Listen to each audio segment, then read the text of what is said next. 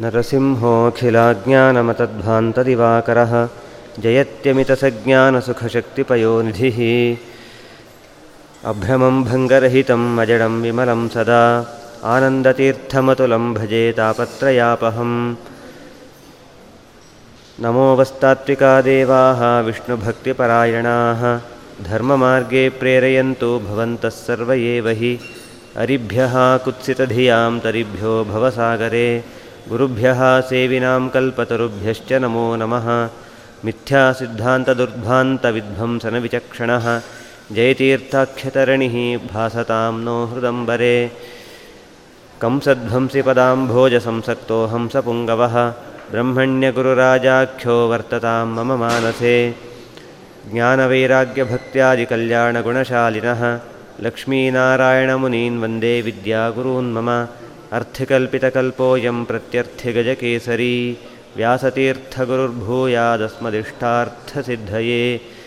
तपोविद्याविरक्त्यादिसद्गुणौघाकरानहं वादिराजगुरून् वंदे हयग्रीवदयाश्रयान्। भक्तानां मानसाम्भोजभानवे कामधेनवे। नमतां कल्पतरवे जयीन्द्रगुरवे नमः। वन्दारुकल्पतरवे वादिकैरवभानवे। श्रीरामचन्द्रगुरवे नमः, कारुण्यसिन्धवे। मूकोऽपि यत्प्रसादेन मुकुन्दशयनायते राजराजायते रिक्तो राघवेन्द्रं तमाश्रये। पृथ्वीमण्डलमध्यस्थाः पूर्णबोधमतानुगाः। वैष्णवा विष्णुहृदयाः तान्नमस्ये गुरून् मम। श्रीगुरुभ्यो नमः। नमामि दूतं रामस्य सुखदञ्च सुरद्रुमं। पीनवृत्तमहाबाहुं सर्वशत्रुनिवारणम् ಪರಮಪೂಜ್ಯ ಶ್ರೀಪಾದಂಗಳವರ ಚರಣಕಮಲಗಳಲ್ಲಿ ಸಾಷ್ಟಾಂಗ ಪ್ರಣಾಮಗಳನ್ನು ಸಲ್ಲಿಸ್ತಾ, ಇವತ್ತು ವ್ಯಾಸರಾಜರು ರಚನೆ ಮಾಡಿರುವಂತಹ ಮಂತ್ರತುಲ್ಯವಾದಂತಹ ಯಂತ್ರೋದ್ಧಾರಕ ಪ್ರಾಣದೇವರ ಸ್ತೋತ್ರ ಏನಿದೆ, ಅದರ ಒಂದು ಪಾರಾಯಣದ ಸಂಕಲ್ಪವನ್ನು ಮಾಡು, ಸ್ವಾಮಿಗಳ ಮೂಲಕ ನಾವೆಲ್ಲ ಮಾಡುವಂತಹ ಒಂದು ಒಳ್ಳೆಯ ಪರ್ವಕಾಲ ಈ ಸಂದರ್ಭದಲ್ಲಿ ಒಂದು ಸ್ವಲ್ಪ ಹೊತ್ತು ಒಂದು ಹತ್ತು ನಿಮಿಷ ನಾನು ಯಂತ್ರೋದ್ಧಾರಕ ಸ್ತೋತ್ರ ಅನುವಾದ ಕಿಂಚಿತ್ ಪ್ರವಚನವನ್ನು ಮಾಡಿ ಮತ್ತು ಈ ಪಾರಾಯಣದ ಬಗ್ಗೆ ಏನು ನಿಯಮಗಳೇನಿದೆ ಅದರ ಬಗ್ಗೆ ಸ್ವಲ್ಪ ಸಂಕ್ಷಿಪ್ತವಾಗಿ ತಿಳಿಸುವನಿದ್ದೇನೆ ಮತ್ತು ನಮ್ಮ ಕಾರ್ಯಕರ್ತರು ಕೂಡ, ನಮ್ಮ ವ್ಯಾಸರಾಜ ಯುವ ವೇದಿಕೆಯ ಕಾರ್ಯಕರ್ತರು ಕೂಡ ಇನ್ನೂ ಅದರ ಬಗ್ಗೆ ಹೆಚ್ಚಿನ ವಿಷಯವನ್ನು ತಿಳಿಸಿಕೊಡುವವರಿದ್ದಾರೆ. ನಮಗೆಲ್ಲ ಗೊತ್ತು, ವ್ಯಾಸರಾಜರು ಒಂದೇ ವರ್ಷದಲ್ಲಿ ಏಳ್ನೂರ ಮೂವತ್ತೆರಡು ಪ್ರಾಣದೇವರನ್ನ ಪ್ರತಿಷ್ಠಾಪನೆ ಮಾಡಿದರು ಅಂತ. ಪ್ರಾತಸ್ಮರಣೀಯರಾದ ವಿದ್ಯಾ ರತ್ನಾಕರ ತೀರ್ಥರು ಹೇಳ್ತಾರೆ, ಅದು ರೌದ್ರಿ ಸಂವತ್ಸರ. ಅಬ್ದೇ ರೌದ್ರಾಹ್ವಯೇ ಅಂತ ಆ ಮಾತನ್ನು ಹೇಳ್ತಾರೆ. ಒಂದೇ ವರ್ಷದಲ್ಲಿ ಸುಮಾರು ಸಾವಿರದ ಐದುನೂರಲ್ಲಿ, ರೌದ್ರಿ ಸಂವತ್ಸರ ಸಾವಿರದ ಐನೂರು, ಸಾವಿರದ ಐನೂರ ಒಂದರಲ್ಲಿ ಒಂದೇ ವರ್ಷದಲ್ಲಿ ಏಳ್ನೂರ ಮೂವತ್ತೆರಡು ಪ್ರಾಣದೇವರನ್ನು ಪ್ರತಿಷ್ಠಾಪನೆ ಮಾಡಿದ್ದು. ಅದಲ್ಲದೇ ಮತ್ತೆ ಹೆಚ್ಚು ಮಾಡಿರುವ ಸಂಭವ ಇದೆ. ಒಂದೇ ವರ್ಷದಲ್ಲಿ ಮಾಡಿದ ಏಳ್ನೂರ ಮೂವತ್ತೆರಡು ಅಂದರೆ ಸರಾಸರಿ ಲೆಕ್ಕ ದಿನಕ್ಕೆ ಎರಡು ಎರಡು ಪ್ರಾಣದೇವರ ಪ್ರತಿಷ್ಠೆ ಆದರೂ ಆಗಬೇಕು. ಆ ರೀತಿಯಲ್ಲಿ ಮಾಡಿದ್ದಾರೆ ತಾವು ಹೋದ ಕಡೆ ಸಂಚಾರ ಮಾಡಿದಲ್ಲಿ ಎಲ್ಲ ಕಡೆ ಮಾಡಿಕೊಂಡು ಹೋಗಿದ್ದಾರೆ. ಅದು ವ್ಯಾಸರಾಜರ ಒಂದು ವೈಶಿಷ್ಟ್ಯ. ಪ್ರಾಣದೇವರ ಅಂತಹ ಅನುಗ್ರಹ ಇದ್ದಿದ್ದಕ್ಕೇ ವ್ಯಾಸರಾಜರು ಅಷ್ಟೆಲ್ಲ ಕಾರ್ಯವನ್ನು ಮಾಡಿದ್ದಾರೆ. ಯಾವುದೋ ಒಂದು ಕೆಲಸ ಕೂಡ ವ್ಯಾಸರಾಜರದ್ದು ಅದ್ಭುತ. ಯಾವುದೋ ಒಂದು ಕೆಲಸ. ಒಂದು ತಾತ್ಪರ್ಯ ಚಂದ್ರಿಕಾ ಬರೆದಿದ್ದರೆ ಸಾಕಾಗಿತ್ತು, ಅವರು ಅತ್ಯದ್ಭುತ ಹೆಸರು ಗಳಿಸ್ತಾರೆ. ಯಾವುದೋ ಒಂದು ನ್ಯಾಯಮೃತ ಸಾಕಾಗಿತ್ತು. ಒಂದು ತರ್ಕತಾಂಡವ ಸಾಕಾಗಿತ್ತು. ಅಥವಾ ಒಂದು ಪ್ರಾಣದೇವ ಪ್ರತಿಷ್ಠಾಪನೆ ಸಾಕಾಗಿತ್ತು. ಏಳ್ನೂರ ಮೂವತ್ತೆರಡು ಅದು ಪ್ರತಿಯೊಂದು ಕೂಡ ಅದ್ಭುತಗಳ ಸರಮಾಲೆ ಅಂತ ಅನ್ನೋದು ವ್ಯಾಸರಾಜರ ಒಂದು ವೈಶಿಷ್ಟ್ಯ. ಅಂತಹ ವ್ಯಾಸರಾಜರು, ಅಂದರೆ ಎಷ್ಟು ಪ್ರಾಣದೇವರ ಅಂತಹ ಅನುಗ್ರಹ ಸಂಪಾದನೆ ಮಾಡಿದಂತಹ ವ್ಯಾಸರಾಜರು ಒಂದು ಸ್ತೋತ್ರ ರಚನೆ ಮಾಡಿಕೊಟ್ಟಿದ್ದಾರೆ ಅಂತಂದರೆ ಅದರ ಮಹತ್ವವನ್ನು ನಾವು ಊಹಿಸಿಕೊಳ್ಳೋದಕ್ಕೂ ಸಾಧ್ಯ ಇಲ್ಲ. ಯಂತ್ರೋದ್ಧಾರಕ ಪ್ರಾಣದೇವರ ಸ್ತೋತ್ರ ಒಂದು ಕಡೆ, ವಾಯುಗದ್ಯ ಅಂಥೇಳಿ ಒಂದು ಗದ್ಯ ರೂಪಾತ್ಮಕವಾಗಿ ವಾಯುದೇವರ ಮೂಲ ರೂಪ ಮತ್ತು ಅವತಾರತ್ರಯದ ಬಗ್ಗೆ ಕೂಡ ತಿಳಿಸಿಕೊಡ್ತಾರೆ. ಮತ್ತು ಅವರ ವ್ಯಾಖ್ಯಾನ ಗ್ರಂಥಗಳಲ್ಲಿ ವಾಯುದೇವರ ಮೇಲಿನ ಅಥವಾ ಶ್ರೀಮದ್ ಆಚಾರ್ಯರ ಮೇಲಿನ ಸ್ತೋತ್ರಗಳಿವೆ. ಮತ್ತು ಕನ್ನಡದ ಕೀರ್ತನೆಗಳೂ ಇವೆ. ಇಷ್ಟು ರೀತಿಯಲ್ಲಿ ವಾಯುದೇವರನ್ನು ಅವರು ಕೊಂಡಾಡಿದ್ದನ್ನು ನಾವು ಇವತ್ತು ಕಾಣಬಹುದು. ಅಂಥದ್ರಲ್ಲಿ ಏನು ಈ ಎಲ್ಲ ಪ್ರಾಣದೇವರಿಗೆ ಏನು ಪ್ರತಿಷ್ಠಾಪನೆ ಮಾಡಿದ್ದಾರೆ, ಎಲ್ಲದಕ್ಕೂ ಮುಕುಟಪ್ರಾಯವಾಗಿರುವಂತಹದ್ದು ಯಂತ್ರೋದ್ಧಾರಕ ಪ್ರಾಣದೇವರು ಏನು ಹಂಪಿಯಲ್ಲಿದ್ದಾರೆ. ಆ ಪ್ರತಿಷ್ಠಾಪನೆ ಮಾಡಿ ವ್ಯಾಸರಾಜರೇ ಸ್ತೋತ್ರ ಮಾಡಿ ಫಲಸ್ತುತಿಯನ್ನು ಕೊಟ್ಟಿದ್ದಾರೆ. ಅವರೇ ಸೂಚಿಸಿದ್ದಾರೆ. ನಮಾಮಿ ದೂತಂ ರಾಮಸ್ಯ ಸುಖದಂಚ ಸುರದ್ರುಮಂ ಪೀನವೃತ್ತ ಮಹಾಬಾಹುಂ ಸರ್ವಶತ್ರು ನಿವಾರಣಂ. ಇಲ್ಲಿಂದ ನಾಲ್ಕು ಶ್ಲೋಕಕ್ಕೂ ಕೂಡ ಒಂದೇ ಅನ್ವಯ ನಮಾಮಿ ಅಂತ ಒಂದೇ ಅನ್ವಯ. ಏಕಾನ್ವಯ ಇದೆ ಇದಕ್ಕೆ. ರಾಮಸ್ಯ ದೂತಂ ನಮಾಮಿ. ರಾಮನ ದೂತನ ನಮಸ್ಕಾರ ಮಾಡ್ತೇನೆ. ಸುಖದಂಚ ಸುರದ್ರುಮಂ. ಸುಖವನ್ನು ಕೊಡುವಂತಹವರು. ಸುಖವನ್ನು ಕೊಡ್ತಾರೆ ಅಂತಂದರೆ ಅವರಿಗೆ ಸುಖ ಇರಬೇಕಲ್ಲ. ತಾವು ಸುಖವನ್ನು ಇನ್ನೊಬ್ಬರಿಗೆ ಕೊಡ್ತಾರೆ ಅಂತಂದರೆ ಮೊದಲು ಅವರಿಗೆ ಸುಖ ಇರಬೇಕು, ಅವರಿಗೆ ಆನಂದ ಇರಬೇಕು. ಅವರು ಸತ್ಯತೀರ್ ಸತ್ಯಲೋಕದ ಅಧಿಪತಿಗಳು. ಸುಖತೀರ್ಥರು ಅಂತ ಹೆಸರು ಅವರಿಗೆ. ಅಂತಹ ಸುಖತೀರ್ಥರಾದ್ದರಿಂದ ಸುಖವನ್ನು ಕೊಡುವುದಕ್ಕೆ ಅತ್ಯಂತ ಸಮರ್ಥರಾದವರು ಒಂದರ್ಥ. ಸಾಮಾನ್ಯವಾಗಿ ಬೇರೆ ದೇವತೆಗಳಿಗೆ ಗರ್ಭವಾಸ ದುಃಖಗಳು ಇರ್ತವೆ. ಅವತಾರ ಮಾಡೋ ಕಾಲ ಕಿಂಚಿತ್ತಾದರೂ ಇರುತ್ತೆ. ಬ್ರಹ್ಮಾಂಡ ಪುರಾಣ ಒಂದು ಮಾತನ್ನು ಹೇಳ್ತಾ, ಗರುಡ ಪುರಾಣ ಒಂದು ಮಾತನ್ನು ಹೇಳ್ತಾ ಇದೆ. ಸಾಕ್ಷಾತ್ ನಾರಾಯಣ ದೇವರೇನೇ ಗರುಡನಿಗೂ ಹೇಳಬೇಕಾದ್ರೆ ಈ ವಾಯುದೇವರಿಗೆ ಅವತಾರತ್ರಯಗಳಲ್ಲೂ ಕೂಡ ಗರ್ಭವಾಸ ದುಃಖಗಳು ಇಲ್ಲವೇ ಇಲ್ಲ. ಗರ್ಭವಾಸ ದುಃಖಗಳು ಕಿಂಚಿತ್ತೂ ಕೂಡ ಯಾರಿಗೆ ಇಲ್ಲ, ವಾಯುದೇವರಿಗೆ ಇಲ್ಲ ಅನ್ನೋ ಮಾತನ್ನು ಹೇಳ್ತಾ ಇದ್ದಾರೆ. ಅಂತಹ ಸುಖದಂಚ ಸುರದ್ರುಮಂ. ಕಲ್ಪವೃಕ್ಷದಂತೆ ಇದ್ದಾರೆ. ದೇವತೆಗಳ ವೃಕ್ಷ ಕಲ್ಪವೃಕ್ಷ. ಬೇಡಿದ್ದನ್ನೆಲ್ಲ ಕೊಡುವಂತಹದ್ದು ಕಲ್ಪವೃಕ್ಷ. ಕಲ್ಪವೃಕ್ಷದಂತೆ ಇದ್ದಾರೆ. ಶ್ರೀಮಧ್ವ ಕಲ್ಪವೃಕ್ಷಸ್ತು ಅಂತ ಹೇಳ್ತೇವಲ್ಲ. ಮದ್ ಎಲ್ಲ ರೂಪಗಳು ಕಲ್ಪವೃಕ್ಷ ರೂಪಗಳೇ, ಕಾಮಧೇನು ರೂಪಗಳೇ, ಚಿಂತಾಮಣಿಗಳೇ ಆ ಲೆಕ್ಕದಲ್ಲಿ. ಇನ್ನೊಂದು ಸುರದ್ರುಮಂ. ಕಲ್ಪವೃಕ್ಷ ಬೇಡಿದ್ದನ್ನು ಕೊಡುತ್ತೆ. ಹಾಗಾದರೆ ವಾಯುದೇವರಿಗೂ ಮತ್ತು ಈ ಕಲ್ಪವೃಕ್ಷಕ್ಕೂ ಏನಾದ್ರು ವ್ಯತ್ಯಾಸ ಇಲ್ವಾ ಅಂತಂದರೆ ಇದೆ, ವ್ಯತ್ಯಾಸ ಇದೆ. ಬೇಡಿದ್ದನ್ನೆಲ್ಲ ಕೊಟ್ಟರೂ ಕಷ್ಟ. ನಾವು ಸರಿಯಾಗಿರೋದನ್ನು ಬೇಡ್ತೇವೆ ನಮಗೇನು ಗ್ಯಾರಂಟಿ? ನಮಗೇ ಗೊತ್ತಿಲ್ಲ. ನಾವು ಬೇಡ್ತಾ ಇರೋ ನಮಗೆ ಸರಿಯಾಗಿದೆಯೋ ಇಲ್ವೋ? ನಮಗೆ ಸಾಧನೆಗೆ ಅನುಕೂಲವಾಗಿದೆಯಲ್ವ ನಮಗೇನು ಗೊತ್ತು? ಸುರದ್ರುಮಂ. ಬೇ ನಾವು ಬೇಡಿದ್ದನ್ನು ಕೊಡ್ತಾರೆ, ನಮಗೆ ಯಾವುದು ಬೇಕೋ ಅದನ್ನೇ ಕೊಡ್ತಾರೆ. ನಾವು ಬೇಡಿದ್ದನ್ನೆಲ್ಲ ಕೊಡ್ತಾರೆ ಅಂದ ತಕ್ಷಣ ಯಾವುದೋ ಆಗ್ಬಿಡ, ಆಗ್ಬಿಡಬಾರ್ದು. ನಮಗೆ ಯಾವುದು ಸಾಧನೆಗೆ ನಮಗೆ ವಿಹಿತವೋ, ನಮ್ಮ ಪಾಲಿಗೆ ಯಾವುದು ಅದು ವಿಹಿತವೋ ಅದನ್ನೇ ಕೊಡ್ತಾರಾದ್ದರಿಂದ ಇನ್ನೊಂದು ರೀತಿಯ ಸುರದ್ರಮ. ಬೇರೆ ಕೇವಲ ದೇವವೃಕ್ಷದಂತೆ, ಕೇವಲ ಕಲ್ಪವೃಕ್ಷದಂತೆ ಬೇಡಿದ್ದನ್ನೆಲ್ಲ ಕೊಡೋದಿಲ್ಲ. ಬೇಡಿದ್ದನ್ನು ಕೊಡ್ತಾರೆ, ಬೇಕಾದ್ದನ್ನೇ ಕೊಡ್ತಾರೆ. ಹಾಗಾಗಿ ಆ ಇನ್ನೊಂದು ರೀತಿಯಲ್ಲಿ ಅರ್ಥ ಮಾಡ್ಬೋದು. ಪೀನವೃತ್ತ ಮಹಾಬಾಹುಂ. ಇದು ಒಂದು ಪದದಿಂದ ಅವರು ಎಲ್ಲ ಸಲ್ವ ಸಂಲಕ್ಷಣ ಭರಿತರು ಅಂತ ಗೊತ್ತಾಗತ್ತೆ. ಅದನ್ನು ಸಂಗ್ರಹ ಮಾಡಿ ಒಂದು, ಒಂದೇ ಒಂದು ಮಾತನ್ನು ಹೇಳಿ, ಪೀನವೃತ್ತ ಮಹಾಬಾಹುಂ. ಪೀನ, ವೃತ್ತ, ದುಂಡಗೆ ವೃತ್ತಾಕಾರವಾಗಿರುವಂಥ ಒಳ್ಳೆಯ ಸಂಲಕ್ಷಣ ಭರಿತವಾದಂಥ ಮಹಾಬಾಹು. ಅದು ಪರಾಕ್ರಮದ ಸಂಕೇತವೂ ಹೌದು, ಸೌಂದರ್ಯದ ಸಂಕೇತವೂ ಹೌದು. ಸರ್ವಶತ್ರು ನಿವಾರಣಂ.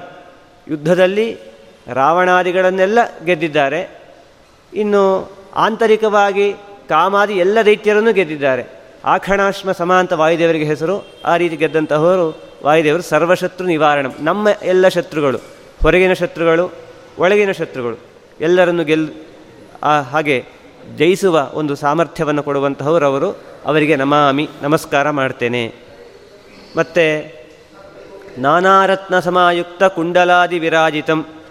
ನಾನಾರತ್ನ ಸಮಾಯುಕ್ತ ಕುಂಡಲಾದಿ ವಿರಾಜಿತಂ ಸರ್ವದಾಭೀಷ್ಟದಾತಾರಂ ಸತಾಂ ವೈ ದೃಢಂ ಆಹವೇ. ನಾನಾರತ್ನ ಸಮಾಯುಕ್ತ ಕುಂಡಲಾದಿ ವಿರಾಜಿತಂ ಅವರು ಕುಂಡಲ ಧರಿಸಿದ್ದಾರೆ ಕಿವಿಯಲ್ಲಿ ನಾನಾ ರತ್ನಗಳಿಂದ ಕೂಡಿದೆ. ಏನು ವಿಶೇಷ? ಅಲ್ಲ, ನಾವು ಯಾರೋ ಕುಂಡಲ ಹಾಕ್ಕೊಳ್ಬೋದು, ನಾವು ಕೂಡ ಲಕ್ಷಗಟ್ಟಲೆ ಕೊಟ್ಟು ರತ್ನಗಳಿಂದ ಕೂಡಿದ ಕುಂಡಲ ಹಾಕ್ಕೋಬೋದು. ವಾಯುದೇವರಿಗೂ, ವಾಯುದೇವರ ಅಂಥದ್ದನ್ನು, ಅದನ್ನೇ ವಿಶೇಷಣ. ಕೊಡುವಂಥದ್ದು ಏನು ಔಚಿತ್ಯ ಇತ್ತು ಅಂತಂದರೆ ಔಚಿತ್ಯ ಇದೆ. ನಾವು ಕೃಷ್ಣಾವತಾರ ಕಾಲದಲ್ಲಿ ಕೇಳ್ತೇವೆ, ಕೃಷ್ಣ ಹುಟ್ಟಿದ್ದು ಹೇಗೆ? ಸಾಮಾನ್ಯ ಬಾಲಕನಂತೆ ಹುಟ್ಟಲಿಲ್ಲ ತಮದ್ಭುತಂ ಬಾಲಕ ಮಂಬುಜೇಕ್ಷಣಂ ಚತುರ್ಭುಜಂ ಶಂಖ ಗದಾಯುಧಾಯುಧಂ ಪೀತಾಂಬರಂ ಅಂತೆಲ್ಲ ಹೇಳ್ತಾರಲ್ಲ, ಎಲ್ಲ ಶಂಖ ಚಕ್ರ, ಎಲ್ಲ ಗದಾ ಪದ್ಮಧಾರಿಯಾಗಿ ಕಾಣಿಸಿಕೊಂಡಿದ್ದಾನೆ ಪೀತಾಂಬರಧಾರಿಯಾಗಿ ಕಾಣಿಸಿಕೊಂಡಿದ್ದಾನೆ, ಹಾಗೆ ಹುಟ್ಟಿದವನು ಭಗವಂತ. ಭಗವಂತ ಹಾಗೇ ಹುಟ್ಟಿ ಪ್ರಕಟ ಪ್ರಾದುರ್ಭೂತನಾಗ್ತಾನೆ. ಇಲ್ಲಿ ಹನುಮಂತ ದೇವರು ವಾಯುದೇವರ ಮೊದಲನೇ ಅವತಾರ ಹುಟ್ಟಿದ್ದಲ್ಲಿ ತಿರುಪತಿ ಕ್ಷೇತ್ರದಲ್ಲಿ ಅಂಜನಾದೇವಿಯ, ಅಂಜನಾದೇವಿ ಕೇಸರಿ ನಾಮಕ ಆ ವಾನರ ದಂಪತಿಗಳಲ್ಲಿ ದಂಪತಿ ನಿಮಿತ್ತವಾಗಿ ಹುಟ್ಟಿಕೊಂಡು ಅವರು ಅವತಾರ ಮಾಡಿದ್ದಾರೆ. ಬ್ರಹ್ಮಾಂಡ ಪುರಾಣ ಒಂದು ಮಾತನ್ನು ಹೇಳ್ತಾ ಇದೆ. ಅಸೂತ ಪುತ್ರಂ ಬಲಿನಂ ಉದಯತ್ಯಹಿಮತ್ವಿಷಿ.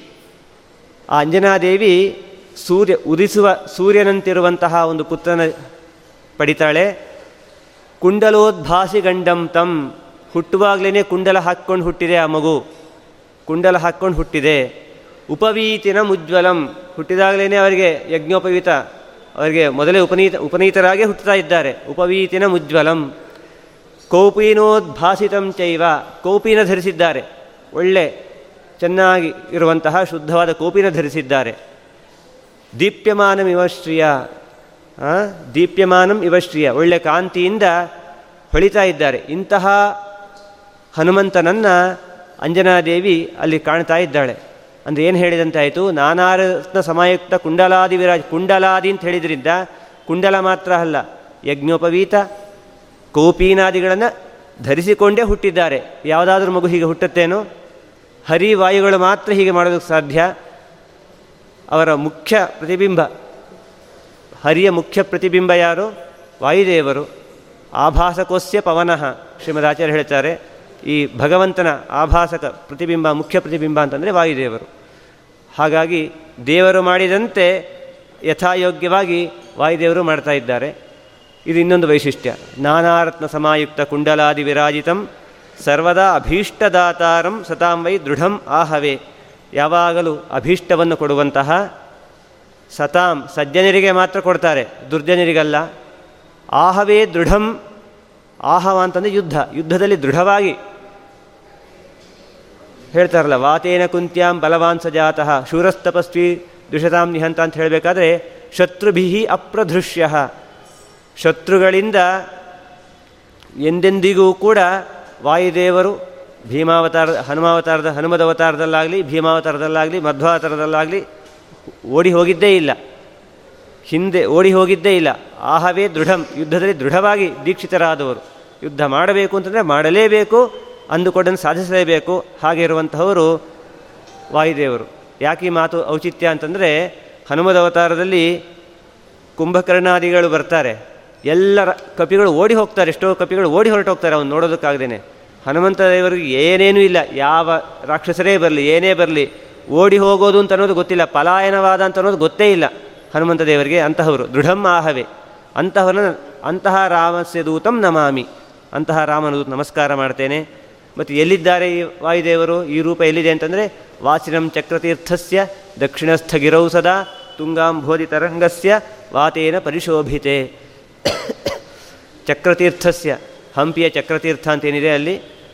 ಅದಕ್ಕೆ ನಾವು ಪೂರ್ವಕ್ಕೆ ಮುಖ್ಯ ಮಾಡಿ ಬಕ್ಷ ಬಲಕ್ಕೇನೆ ಆ ಒಂದು ಪರ್ವತ ಇದೆಯಲ್ಲ, ಆ ಪುಟ್ಟ ಪರ್ವತ, ಅಲ್ಲಿ ವಾಸಿನಂ ಚಕ್ರತೀರ್ಥಸೆ ದಕ್ಷಿಣಸ್ಥಗಿರವು ಸದಾ, ದಕ್ಷಿಣಕ್ಕಿರುವಂತಹ ಗಿರಿ, ಅದರ ಮೇಲೆ ಅವರಿದ್ದಾರೆ. ತುಂಗಾಂಬೋಧಿ ತರಂಗಸ್ಯ ವಾತೇನ ಪರಿಶೋಭಿತೆ. ತುಂಗಾ ನದಿಯ ಅಥವಾ ತುಂಗಭದ್ರಾ ನದಿಯ ಅದರ ಮೇಲೆ ಬೀಸಿ ಬಂದಂತಹ ಗಾಳಿ ಇದೆಯಲ್ಲ, ಅದರ ಪವಿತ್ರ ಪರಿಸರದಲ್ಲಿ ಈ ವಾಯುದೇವರನ್ನು ಪ್ರತಿಷ್ಠಾಪನೆ ಮಾಡಿದ್ದಾರೆ ವ್ಯಾಸರಾಜರು. ಇಲ್ಲಿ ಇನ್ನೊಂದು ವೈಚ ಔಚಿತ್ಯ ಇದೆ. ತುಂಗಾಂಬೋಧಿ ತರಂಗಸ್ಯ. ತುಂಗಾಂಬೋಧಿ ವಾತೇನ ಅಂತ ಹೇಳ್ಬೋದು? ತುಂಗ, ಆ, ನದಿಯ, ನದಿ ಮೇಲೆ ಬೀಸಿ ಬಂದ ಗಾಳಿ ಅಲ್ಲ, ನದಿಯ ಅಲೆಗಳಿಗೆ ಬಡಿದು ಬಂದ ಗಾಳಿ ಅಂತ ಹೇಳ್ತಾರೆ. ಇನ್ನೊಂದು ಏನು ಔಚಿತ್ಯ ಇದರಿಂದ ಗೊತ್ತಾಗ್ತಾ ಇದೆ ಅಂತಂದರೆ, ನೀರಿನ ಮೇಲ್ ಮೇಲಿರುವಂಥದ್ದು ಅಲೆ ಬುಡಕ್ಕಿರುವಂಥದ್ದಲ್ಲ ಮೇಲಿರುವಂಥದ್ದು ಅಲೆ ಏನಿದೆಯಲ್ಲ, ಆ ಮೇಲ್ಮೈಗೆ ಬಡಿದು ಬಂದಂಥದ್ದು ಅತ್ಯಂತ ಶುದ್ಧವಾದದ್ದು ಅಂತ ಅರ್ಥ. ಆ ಶುದ್ಧವಾದ ಗಾಳಿ ಇರುವಂತಹ ಪವಿತ್ರ ಪರಿಸರದಲ್ಲಿದ್ದಾರೆ. ನಾನಾ ದೇಶಗತೈ ಸದ್ಭಿ ಸೇವ್ಯಮಾನಂ ನೃಪೋತ್ತಮೈ ಧೂಪದೀಪಾದಿ ನೈವೇದ್ಯೈ ಪಂಚಕಾ ಪಂಚಖಾದ್ಯೈ ಸ್ವಶಕ್ತಿತಃ ನಾನಾ ದೇಶಾಗತೈ ಸದ್ಭಿ ಸೇವ್ಯಮಾನಂ ನೃಪೋತ್ತಮೈ ಅನೇಕ ದೇಶಗಳಿಂದ ಪ್ರದೇಶಗಳಿಂದ ಸಜ್ಜನರು ಬರ್ ಸದ್ಭಿ ಸಜ್ಜನರಿಂದ ಮಾತ್ರ ಸೇವ್ಯನಾದಂತಹ ಅವನು ಈ ಮುಖ್ಯ ಪ್ರಾಣ ಅಸಜ್ಜನರಿಂದ ಅಲ್ಲ. ದುಷ್ಟರು ಇಲ್ಲಿಗೆ ಬರೋದಕ್ಕೆ ಸಾಧ್ಯವೇ ಇಲ್ಲ. ಅನ್ರೀಚಬಲ್ ಅಂತಾರಲ್ಲ. ನಮಗೆ ಯಾರೋ ಫೋನ್ ಮಾಡಬೇಕಾದ್ರೆ ಇವರು ಅನ್ರೀಚಬಲ್ ಅಂತ. ಮುಖ್ಯ ಪ್ರಾಣದೇವರು ಹರಿವಾಯುಗಳು ಅನ್ರೀಚಬಲ್ ಬೇರೆ ದೇವತೆಗಳು, ಶೈ, ಶಿವಾದಿ ದೇ, ದೇವತೆಗಳು ಏನಾಗ್ಬೋದು ಕೆಲವು ಸಲ? ದೈತ್ಯರಿಗೆ ರೀಚಬಲ್ ಬಹಳ ಬೇಗ ಒಲಿದು ಬಿಡ್ತಾರೆ.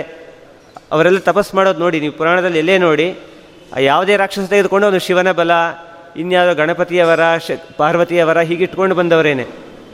ಯಾರಾದರೂ ಹನುಮಂತನ ವರ ಅಂತ ತೊಗೊಂಡು ಬಂದಿದ್ದಾರಾ? ತೊಗೊಂಡು ಬಂದಿದ್ದಾರೆ ಸಜ್ಜನರೇ ಆಗಿರಬೇಕಾಗಲಿ ದುಷ್ಟರಾಗಿರೋ ಸಾಧ್ಯವೇ ಇಲ್ಲ. ಹಾಗಾಗಿ ದುಷ್ಟರಿಂದ ಅನ್ರೀಚಬಲ್ಲವರು ನಾನಾ ದೇಶ ಗತೈ ಸದ್ಭಿ ಸೇವ್ಯಮಾನಂ. ಸಜ್ಜನರಿಂದ ಮಾತ್ರ ಸೇವ್ಯರಾದಂತಹವರು ನೃಪೋತ್ತಮೈಹಿ, ರಾಜಶ್ರೇಷ್ಠರಿಂದ ಸೇವಿತರಾದವರು. ನೃಪೋತ್ತಮೈಹಿ ಸದ್ಭಿ ಇನ್ನೊಂದು ಅರ್ಥ ಸೇವೆ ಮಾಡುವವರೆಲ್ಲ ನೃಪೋತ್ತಮರು ಅಂತ. ಈ ಜನ್ಮದಲ್ಲಿ ಸೇವೆ ಮಾಡಿ ಜನ್ಮಾಂತರ ನೃಪೋತ್ತಮರಾಗ್ತಿ, ರಾಜಪದವಿ ಬರ್ತಾ ಇದೆ ಅಂತ ಕೂಡ ಸೂಚನೆ ಮಾಡ್ತಾ ಇದ್ದಾರೆ ವ್ಯಾಸರಾಜರು. ಧೂಪ ದೀಪಾದಿ ನಿಮಗೆ ಏನು ಶಕ್ತಿ ಇದೆಯೋ ಅದರಿಂದ ಮಾಡಿ. ಸ್ವಶಕ್ತಿತಃ ಕೊನೆಗೆ ಹೇಳಿಬಿಡ್ತಾರೆ, ಧೂಪದಿಂದ ಮಾಡಿ, ದೀಪದಿಂದ ಮಾಡಿ, ನೈವೇದ್ಯದಿಂದ ಮಾಡಿ, ಇವೆಲ್ಲದರಿಂದ ಮಾಡಿ ಪಂಚಖಾದ್ಯೈ ಐದು ಬಗೆಯ ಖಾದ್ಯಗಳು ಅದರಿಂದ ಮಾಡಿ, ಹೇಗಾದರೂ ಮಾಡಿ. ಅಂತೂ ಯಥಾಶಕ್ತಿ ಸ್ವಶಕ್ತಿತಃ ನಿಮ್ಮ ನಿಮ್ಮ ಶಕ್ತಿಯಂತೆ ಮಾಡಿ, ನಿಮಗೆ ದೇವರು ಒಲಿತಾನೆ, ಹನುಮಂತ ದೇವರು ಒಲಿತಾ ಇದ್ದಾರೆ ಅಂತ ಹೇಳಿ ಇದಿಷ್ಟು ನಾಲ್ಕು ಶ್ಲೋಕಕ್ಕೆ ಏಕಾನ್ವಯ, ನಮಾಮಿ, ರಾಮಸ್ಯ ದೂತಂ ನಮಾಮಿ ಅಂತ ಅಲ್ಲಿಗೆ ಏಕಾನ್ವಯ ಮಾಡಿಕೊಳ್ಳಬೇಕು. ಇನ್ನು ಮುಂದೆ ಹೇಳ್ತಾರೆ, ಪ್ರಜಾಮಿ ಹನುಮತ್ಪಾದಂ ಹೇಮಕಾಂತಿ ಸಮಪ್ರಭಂ. ಆ ಬಂಗಾರದ ಕಾಂತಿಯಿಂದ ಕಾಂತಿಗೆ ಸಮವಾದಂತಹ ಪ್ರಭೆಯಿಂದ ಹೊಳಿತಾ ಇದೆ ಹನುಮಂತ ದೇವರ ಪಾದ. ಒಳ್ಳೆ ಸುವರ್ಣದ ಮೈಕಾಂತಿ ಇಡೀ ಮೈಕಾಂತಿಯೇ ಸುವರ್ಣ ಬಣ್ಣ ಹೇಮವರ್ಣದ್ದು. ಅಂತಹ ಹನುಮಂತನ ಆ ಪಾದವನ್ನು ನಾನು ವ್ರಜಾಮಿ ಶರಣು ಹೊಂತಾ ಇದ್ದೇನೆ, ಶರಣು ಹೋಗ್ತಾ ಇದ್ದೇನೆ ಯಾವ ಹನುಮಂತ ಅಂತಂದರೆ ವ್ಯಾಸತೀರ್ಥಯತೀಂದ್ರೇಣ ಪೂಜಿತಂಚ ವಿಧಾನತಃ. ವಿಧಾನತಃ ತಂತ್ರಸಾರೋಕ್ತರಿ ಕ್ರಮದಲ್ಲಿ ಸರಿಯಾಗಿ ಪ್ರತಿಷ್ಠಾಪಿತವಾದಂತಹ ಮೂರ್ತಿ ಅದು. ಹಾಗೆ ವಿಧಾನತಃ ಸರಿಯಾದ ವಿಧಾನದಿಂದ ಪ್ರತಿಷ್ಠಾಪಿತನಾದಂತಹ ಆ ಹನುಮಂತ ದೇವರನ್ನು ನಾನು ವ್ರಜಾಮಿ, ನಾನು ಶರಣು ಹೋಗ್ತಾ ಇದ್ದೇನೆ. ಮತ್ತು ಫಲಸ್ತುತಿಯನ್ನು ಹೇಳ್ತಾ ಇದ್ದಾರೆ, ತ್ರಿವಾರಮ್ಯ ಪಠೇ ನಿತ್ಯಂ ಸ್ತೋತ್ರಂ ಭಕ್ತ್ಯಾ ದ್ವಿಜೋತ್ತಮ. ವಾಂಛಿತಂ ಲಭತೆ ಭೀಷ್ಟಂ ಷಣ್ಮಾಸಾಭ್ಯಂತರೇ ಖಲು. ತ್ರಿವಾರಮ್ಯ ಪಠೇ ನಿತ್ಯಂ. ಯಾರು ಸ್ತೋತ್ರ ಮೂರು ಬಾರಿ ಪಠನೆ ಮಾಡ್ತಾರೋ, ಭಕ್ತಿಯ, ಭಕ್ತಿಯಿಂದ ಯಾರು ಪಠನೆ ಮಾಡ್ತಾರೋ, ಅವನು ವಾಂಛಿತಂ ಲಭತೆ ದ್ವಿಜೋತ್ತಮ, ಯಾರು ಉತ್ತಮ ದ್ವಿಜರು ಯಾರಿದ್ದಾರೋ. ದ್ವಿಜ ಅಂತಂದಾಗ ಮೂರು ದ್ವಿಜರೆ. ವರ್ಣಾಶ್ರಮದಲ್ಲಿ ಈ ಬ್ರಾಹ್ಮಣ, ಕ್ಷತ್ರಿಯ, ವೈಶ್ಯ ಮೂರು ಕೂಡ ದ್ವಿಜ ಅಂತ ಯಾರು ಉಪನಯ ಸಂಸ್ಕಾರ ಯಾರಿಗಿದೆಯೋ ಅವರೆಲ್ಲ ದ್ವಿಜರೇ. ದ್ವಿಜೋತ್ತಮ. ಈ ದ್ವಿಜರಲ್ಲಿ ಉತ್ತಮ ಅಂತಂದಾಗ ಮತ್ತೆ ಬ್ರಾಹ್ಮಣ ಯಥಾಯೋಗ್ಯವಾಗಿ ಉತ್ತಮರು ಮಾಡಿದಾಗ ಅದರ ಫಲವೇ ಹೆಚ್ಚು. ಹಾಗಾಗಿ ಅವರು ಯಾರು ಮಾಡ್ತಾರೋ ವಾಂಛಿತಂ ಲಭತೆ ಭೀಷ್ಟಂ. ಏನು ಬಯಸಿದ್ದ, ಬಯ, ಬಯಸಿದ ಬಯಕೆ ಏನಿದೆ ಅದೆಲ್ಲವೂ ಕೂಡ ಷಣ್ಮಾಸಾಭ್ಯಂತರೇ ಕಲು. ಆರು ತಿಂಗಳೊಳಗೆ ಸಿಗ್ತಾ ಇದೆ ಅಂತ ಅರ್ಥ. ಯಾರು ಪ್ರತಿನಿತ್ಯ ಮೂರು ಬಾರಿ ಇದನ್ನು ಹೇಳ್ತಾರೋ ಒಟ್ಟಿಗೆ ಮೂರು ಸಲ ಹೇಳಿದರೂ ಆಯಿತು. ತ್ರಿಕಾಲೆ ಅಂತ ಹೇಳಲಿಲ್ಲ ಅಲ್ಲಿ. ತ್ರಿಕಾಲೆ ಯಃ ಪಠೇನಿ, ತ್ರಿವಾರಂ ಯಃ ಪಠೇನಿತ್ಯ. ಮೂರು ಸಲ, ಒಂದೇ ಸಲ ಹೇಳಿದರೂ ಆಯಿತು. ಬೆಳಗ್ಗೆನೇ ಒಂದು ಸಲ, ಮೂರು ಸಲ ಹೇಳಿದರೂ ಆಯಿತು. ಮಧ್ಯಾಹ್ನ ಹೇಳಿದರೂ ಆಯಿತು. ಸಾಯಂಕಾಲ ಹೇಳಿದರೂ ಆಯಿತು. ಅಂತೂ ತ್ರಿವಾರಂ, ಮೂರು ಮೂರು ಬಾರಿ ಹೇಳಿದರೂ ಕೂಡ ಮೂರೇ ಬಾರಿ ಅಂತಲ್ಲ, ಮೂರು ಬಾರಿ ಆದರೂ ಅದನ್ನು ಹೇಳೋದ್ರಿಂದ ವಿಶೇಷ ಫಲ ಇದೆ ಅಂತ ಹೇಳ್ತಾ ಇದ್ದಾರೆ. ಆರು ತಿಂಗಳೊಳಗೆ, ಆರು ತಿಂಗಳು ಯಾಕೆ ಇನ್ನೂ ಮೂರು ಮೂರು ದಿವಸ ಸೇವೆ ಮಾಡಿಯೇ ಕೂಡ ಅನೇಕರು ಫಲವನ್ನು ಕಂಡಿದ್ದಾರೆ. ಅಂತಹ ಒಂದು ಸಿದ್ಧಿ ಕ್ಷೇತ್ರ ಸಿದ್ಧಿ ಸ್ತೋತ್ರ ಇದು. ಮುಂದೆ ಹೇಳ್ತಾರೆ, ಏನೇನು ಫಲ ಆಗ್ಬೋದು ಅಂತಂದರೆ ಒಂದು ನಾಲ್ಕು ರೀತಿಯ ಫಲವನ್ನು ಮುಖ್ಯವಾಗಿ ಹೇಳ್ತಾ ಇದ್ದಾರೆ. ಪುತ್ರಾರ್ಥಿ ಲಭತೆ ಪುತ್ರಂ, ಯಶೋರ್ಥಿ ಲಭತೆ ಯಶಃ, ವಿದ್ಯಾರ್ಥಿ ಲಭತೆ ವಿದ್ಯಾಂ, ಧನಾರ್ಥಿ ಲಭತೆ ಧನಂ. ಪುತ್ರರಾಗಬೇಕೋ? ಪುತ್ರರಾಗ್ತಾರೆ. ಯಶಸ್ಸು ಬೇಕೋ? ಯಶಸ್ಸು ಬರ್ತಾ ಇದೆ. ಧನ ಬೇಕೋ? ಹಣ ಬೇಕಾಗಿದೆ ಸಂಪತ್ತು ಸಂಪತ್ತು ಸಿಗ್ತಾ ಇದೆ. ಧನಾರ್ಥ ಆಮೇಲೆ ವಿದ್ಯಾರ್ಥಿ ಧನಾರ್ಥಿ ಲಭತೆ ಧನಂ ವಿದ್ಯಾರ್ಥಿ ಲಭತೆ ವಿದ್ಯಾಂ.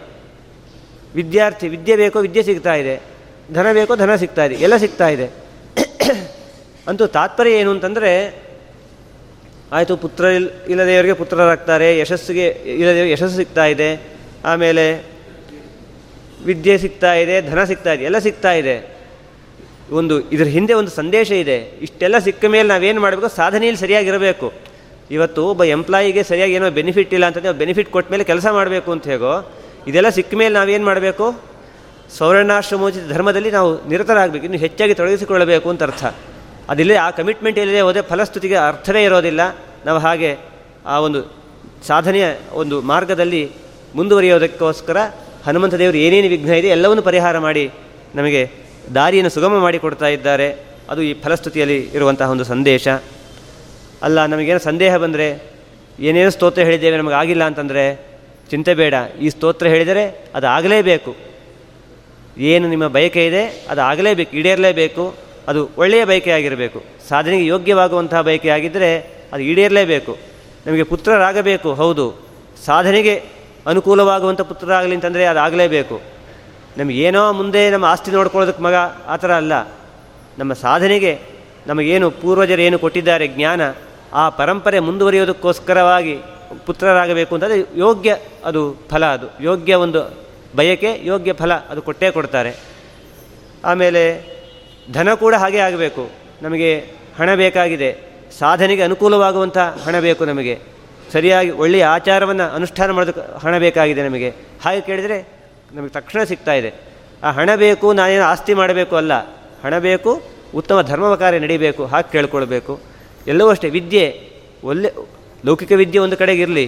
ಅಧ್ಯಾತ್ಮ ವಿದ್ಯಾ ವಿದ್ಯಾನಂ. ಅಧ್ಯಾತ್ಮ ವಿದ್ಯೆ ಮುಖ್ಯವಾಗಿ ಬೇಕು ಎಲ್ಲ ಕಡೆ ಸಿಗುವಂಥ ಲೌಕಿಕ ವಿದ್ಯೆ ಎಲ್ಲಿ ಬೇಕಾದ್ರೂ ಸಿಗುತ್ತೆ. ದುಡ್ಡು ಕೊಟ್ಟರೆ ಸಿಕ್, ತೊಗೊಳ್ಬೋದು.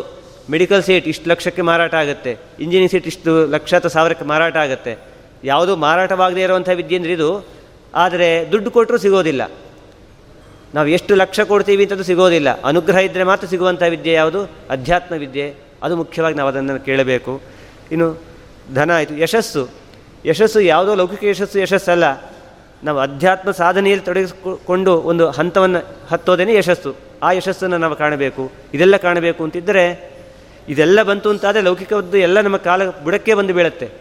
ಅಧ್ಯಾತ್ಮ ವಿದ್ಯೆ ಇತ್ತೋ, ಲೌಕಿಕ ವಿದ್ಯೆ ಬೇ ಇಲ್ಲದೆ ಹೋದರೂ ನಡೆಯುತ್ತೆ. ನಮಗೆ ಒಳ್ಳೆಯ ಅಧ್ಯಾತ್ಮದ ಒಂದು ದಾರಿಯಲ್ಲಿ ಯಶಸ್ಸು ಸಿಕ್ತೋ, ಲೌಕಿಕ ಯಶಸ್ಸು ಇಲ್ಲದೇ ಹೋದರೂ ನಡೆಯುತ್ತೆ. ಹಾಗಾಗಿ ಈ ತರಹದ ಯಶಸ್ಸನ್ನು ನಾವು ಕೇಳಬೇಕು. ಇದಕ್ಕೆ ಸಂದೇಹ ಬೇಡ. ಸರ್ವಥಾ ಮಸ್ತು ಸಂದೇಹೋ ಹರಿಸ್ಸಾಕ್ಷಿ ಜಗತ್ಪತಿ. ಸಂದೇಹ ಬೇಡ. ಇದಕ್ಕೆ ಸಾಕ್ಷಿ ಯಾರು ಅಂತಂದರೆ ಸಾಕ್ಷಾತ್ ನಾರಾಯಣ ದೇವರೇ ಸಾಕ್ಷಿ, ವಿಷ್ಣುವೇ ಸಾಕ್ಷಿ, ಅಥವಾ ಹರಿಹಿ ಅಂತಂದರೆ ವಾಯುದೇವರು ಹೌದು. ಈ ವಾಯುದೇವರೇ ಸಾಕ್ಷಿಯಾಗಿದ್ದಾರೆ ಇಲ್ಲಿ. ಇನ್ನು ಇದಿಷ್ಟರ ಮೇಲೂ ಸಂದೇಹ ಪಟ್ಟರೆ, ಅಂದರೆ ವ್ಯಾಸರಾಜರು ಹೇಳ್ತಾರೆ, ಇದಕ್ಕಿನ್ನು ಸಂದೇಹ ಪಡಲೇಬೇಡಿ. ಯಃ ಸಂದೇಹಂ ಸಯಾತಿ ನರಕಂ ಧ್ರುವಂ. ನೀವು ಸಂದೇಹ ಪಟ್ಟರೂ ಸಾಕು ನಿಮ್ಮ ನರಕ ನಿಶ್ಚಿತವಾಗಿ ಆಗುತ್ತೆ ಯಾವನು ಸಂದೇಹ ಪಡ್ತಾನೋ ಅವನಿಗೆ ನರಕ ನಿಶ್ಚಯವಾಗಿ ಆಗುತ್ತೆ ಅಂತಂದರೆ ಏನರ್ಥ? ಕೈಮುತ್ಯ ನ್ಯಾಯ. ನೀವು ಸಂದೇಹ ಪಡಲೇಬೇಕಾಗಿಲ್ಲ, ನಿಮಗೆ ನಿಶ್ಚಯವಾಗಿ ಕೂಡ ನಿಮಗೆ ಫಲ ಅದು ಬೈಕ್ ಈಡೇ ಇರುತ್ತೆ ಅನ್ನೋದು ಇಲ್ಲಿನ ಒಟ್ಟು ಒಟ್ಟು ತಾತ್ಪರ್ಯ. ಒಟ್ಟು ಎಂಟೇ ಶ್ಲೋಕದಲ್ಲಿ ವ್ಯಾಸರಾಜ ಏನು ಅನುಗ್ರಹ ಮಾಡಿಕೊಟ್ಟಿದ್ದಾರೆ. ಇದರ ಸ್ತೋತ್ರದ, ಲಕ್ಷ ಲಕ್ಷ ಜನ ಇದರ ಒಂದು ಅನುಭವನ ಕಂಡಿದ್ದಾರೆ. ಇಂತಹ ಸ್ತೋತ್ರವನ್ನು ಇವತ್ತು ನಾವು ಇಲ್ಲಿ ಶ್ರೀಪಾದ ಪರಮಪೂಜ್ಯ ಶ್ರೀಪಾದಂಗಳವರ ಮೂಲಕವಾಗಿ ಸಂಕಲ್ಪಾನುಸಾರ ಇವತ್ತು ಕೈಗೊಳ್ತಾ ಇದ್ದೇವೆ. ಒಂದು ದೊಡ್ಡ ಪರ್ವಕಾಲ. ಇದರ ಉದ್ದೇಶವನ್ನು ನಾನು ಸಂಕ್ಷಿಪ್ತವಾಗಿ ತಿಳಿಸ್ತಾ ಇದ್ದೇನೆ. ಒಂದು ನಮಗೆ ವೈಯಕ್ತಿಕವಾಗಿ ಅನೇಕ ತೊಂದರೆಗಳಿರಬಹುದು. ಹಿರಿಯರಿಂದ ಮಾಡಿಸಿ, ಮಾಡಿಸಿಕೊಂಡಾಗ ಆ ಪ್ರಾರ್ಥನೆಗೆ ಬೇಗ ಫಲ ಇದೆ. ಶ್ರೀಮದ್ ಆಚಾರ್ಯ ಹೇಳ್ತಾರೆ, ಉನ್ನತ ಪ್ರಾರ್ಥಿತಾ ಶೇಷ ಸಂಸಾಧಕಂ. ದೇವರು ಉನ್ನತ ಪ್ರಾರ್ಥಿತ, ಹಿರಿಯರು ಪ್ರಾರ್ಥನೆ ಮಾಡಿದರೆ ಬೇಗ ಅದನ್ನು ಸಾಧನೆ ಸಾಧಿಸಿ ತೋರಿಸ್ತಾ ಇದ್ದಾನೆ, ಫಲ ಕೊಡ್ತಾ ಇದ್ದಾನೆ ದೇವರು. ಪರಮಪೂಜ್ಯ ಶ್ರೀಪಾದಂಗಳವರ ಮೂಲಕ ನಾವು ಮಾಡಿಸೋದಾದ ಎಲ್ಲ ಹಿರಿಯರಿಂದ ಮಾಡಿಸೋದಾದರೆ ನಮಗೆ ಬೇಗ ಇನ್ನೂ ಫಲ ಬರುತ್ತೆ. ನಾವೇ ಹೇಳಿಕೊಂಡ್ರೂ ಬರುತ್ತೆ, ಇನ್ನು ಬೇಗ ಬರುತ್ತೆ, ಹೆಚ್ಚು ಬರುತ್ತೆ ಅಂತ ಆಗಬೇಕು ಅಂತಿದ್ದರೆ ಪರಮಪೂಜ್ಯ ಶ್ರೀಪಾದಂಗಳವರ ಮೂಲಕ ನಾವಿನ್ನು ಇವತ್ತು ಸಂಕಲ್ಪವನ್ನು ಮಾಡಿ, ಇಲ್ಲಿ ಸಂಕಲ್ಪ ಮಾಡೋದು ಅಂತಂದರೆ ಅದು ವ್ಯಾಸರಾಜರ ಒಂದು ಸಂಕಲ್ಪಕ್ಕೆ ಬಂದಿದೆ ಅಂತಲೇ ಅರ್ಥ. ಇವತ್ತು ವ್ಯಾಸರಾಜ ಮಠದಲ್ಲಾಗ್ತಾ ಇದೆ. ವ್ಯಾಸರಾಜ ಮಠದ ಶ್ರೀಪಾದಂಗಳವರು ಈ ಸಂಕಲ್ಪವನ್ನು ಮಾಡಿಸ್ತಾ ಇದ್ದಾರೆ ಅಂತಂದರೆ ಅದು ನಿಜವಾಗಿಯೂ ವ್ಯಾಸರಾಜದ ಕೈಗೊಂಡ ಯಾವ ಕಾರ್ಯವೂ, ಅಂದುಕೊಂಡ ಯಾವ ಕೆಲಸವೂ ಕೂಡ ಏನಾಗಿಲ್ಲ, ವಿಫಲ ಆಗಿಲ್ಲ. ಅವರು ಅಂದುಕೊಂಡದ್ದು ಯಾವುದೂ ವಿಫಲ ಆಗಿಲ್ಲ. ಎಲ್ಲವೂ ಸಫಲ ಆಗಿದೆ. ಅಂದ ಮೇಲೆ ನಾವು ಹಾಗೆ ಸಂಕಲ್ಪ ಮಾಡಿದ್ದೇ ಆದರೆ ನಮಗೆಲ್ಲ ಕೂಡ ಎಲ್ಲ ಕಾರ್ಯವೂ ಸಫಲ ಆಗ್ತಾ ಇದೆ ಅನ್ನೋ ಅನ್ನೋದನ್ನು ಒಂದು ನಂಬಿಕೆಯನ್ನು ಇಟ್ಟುಕೊಳ್ಳಬಹುದು ಆ,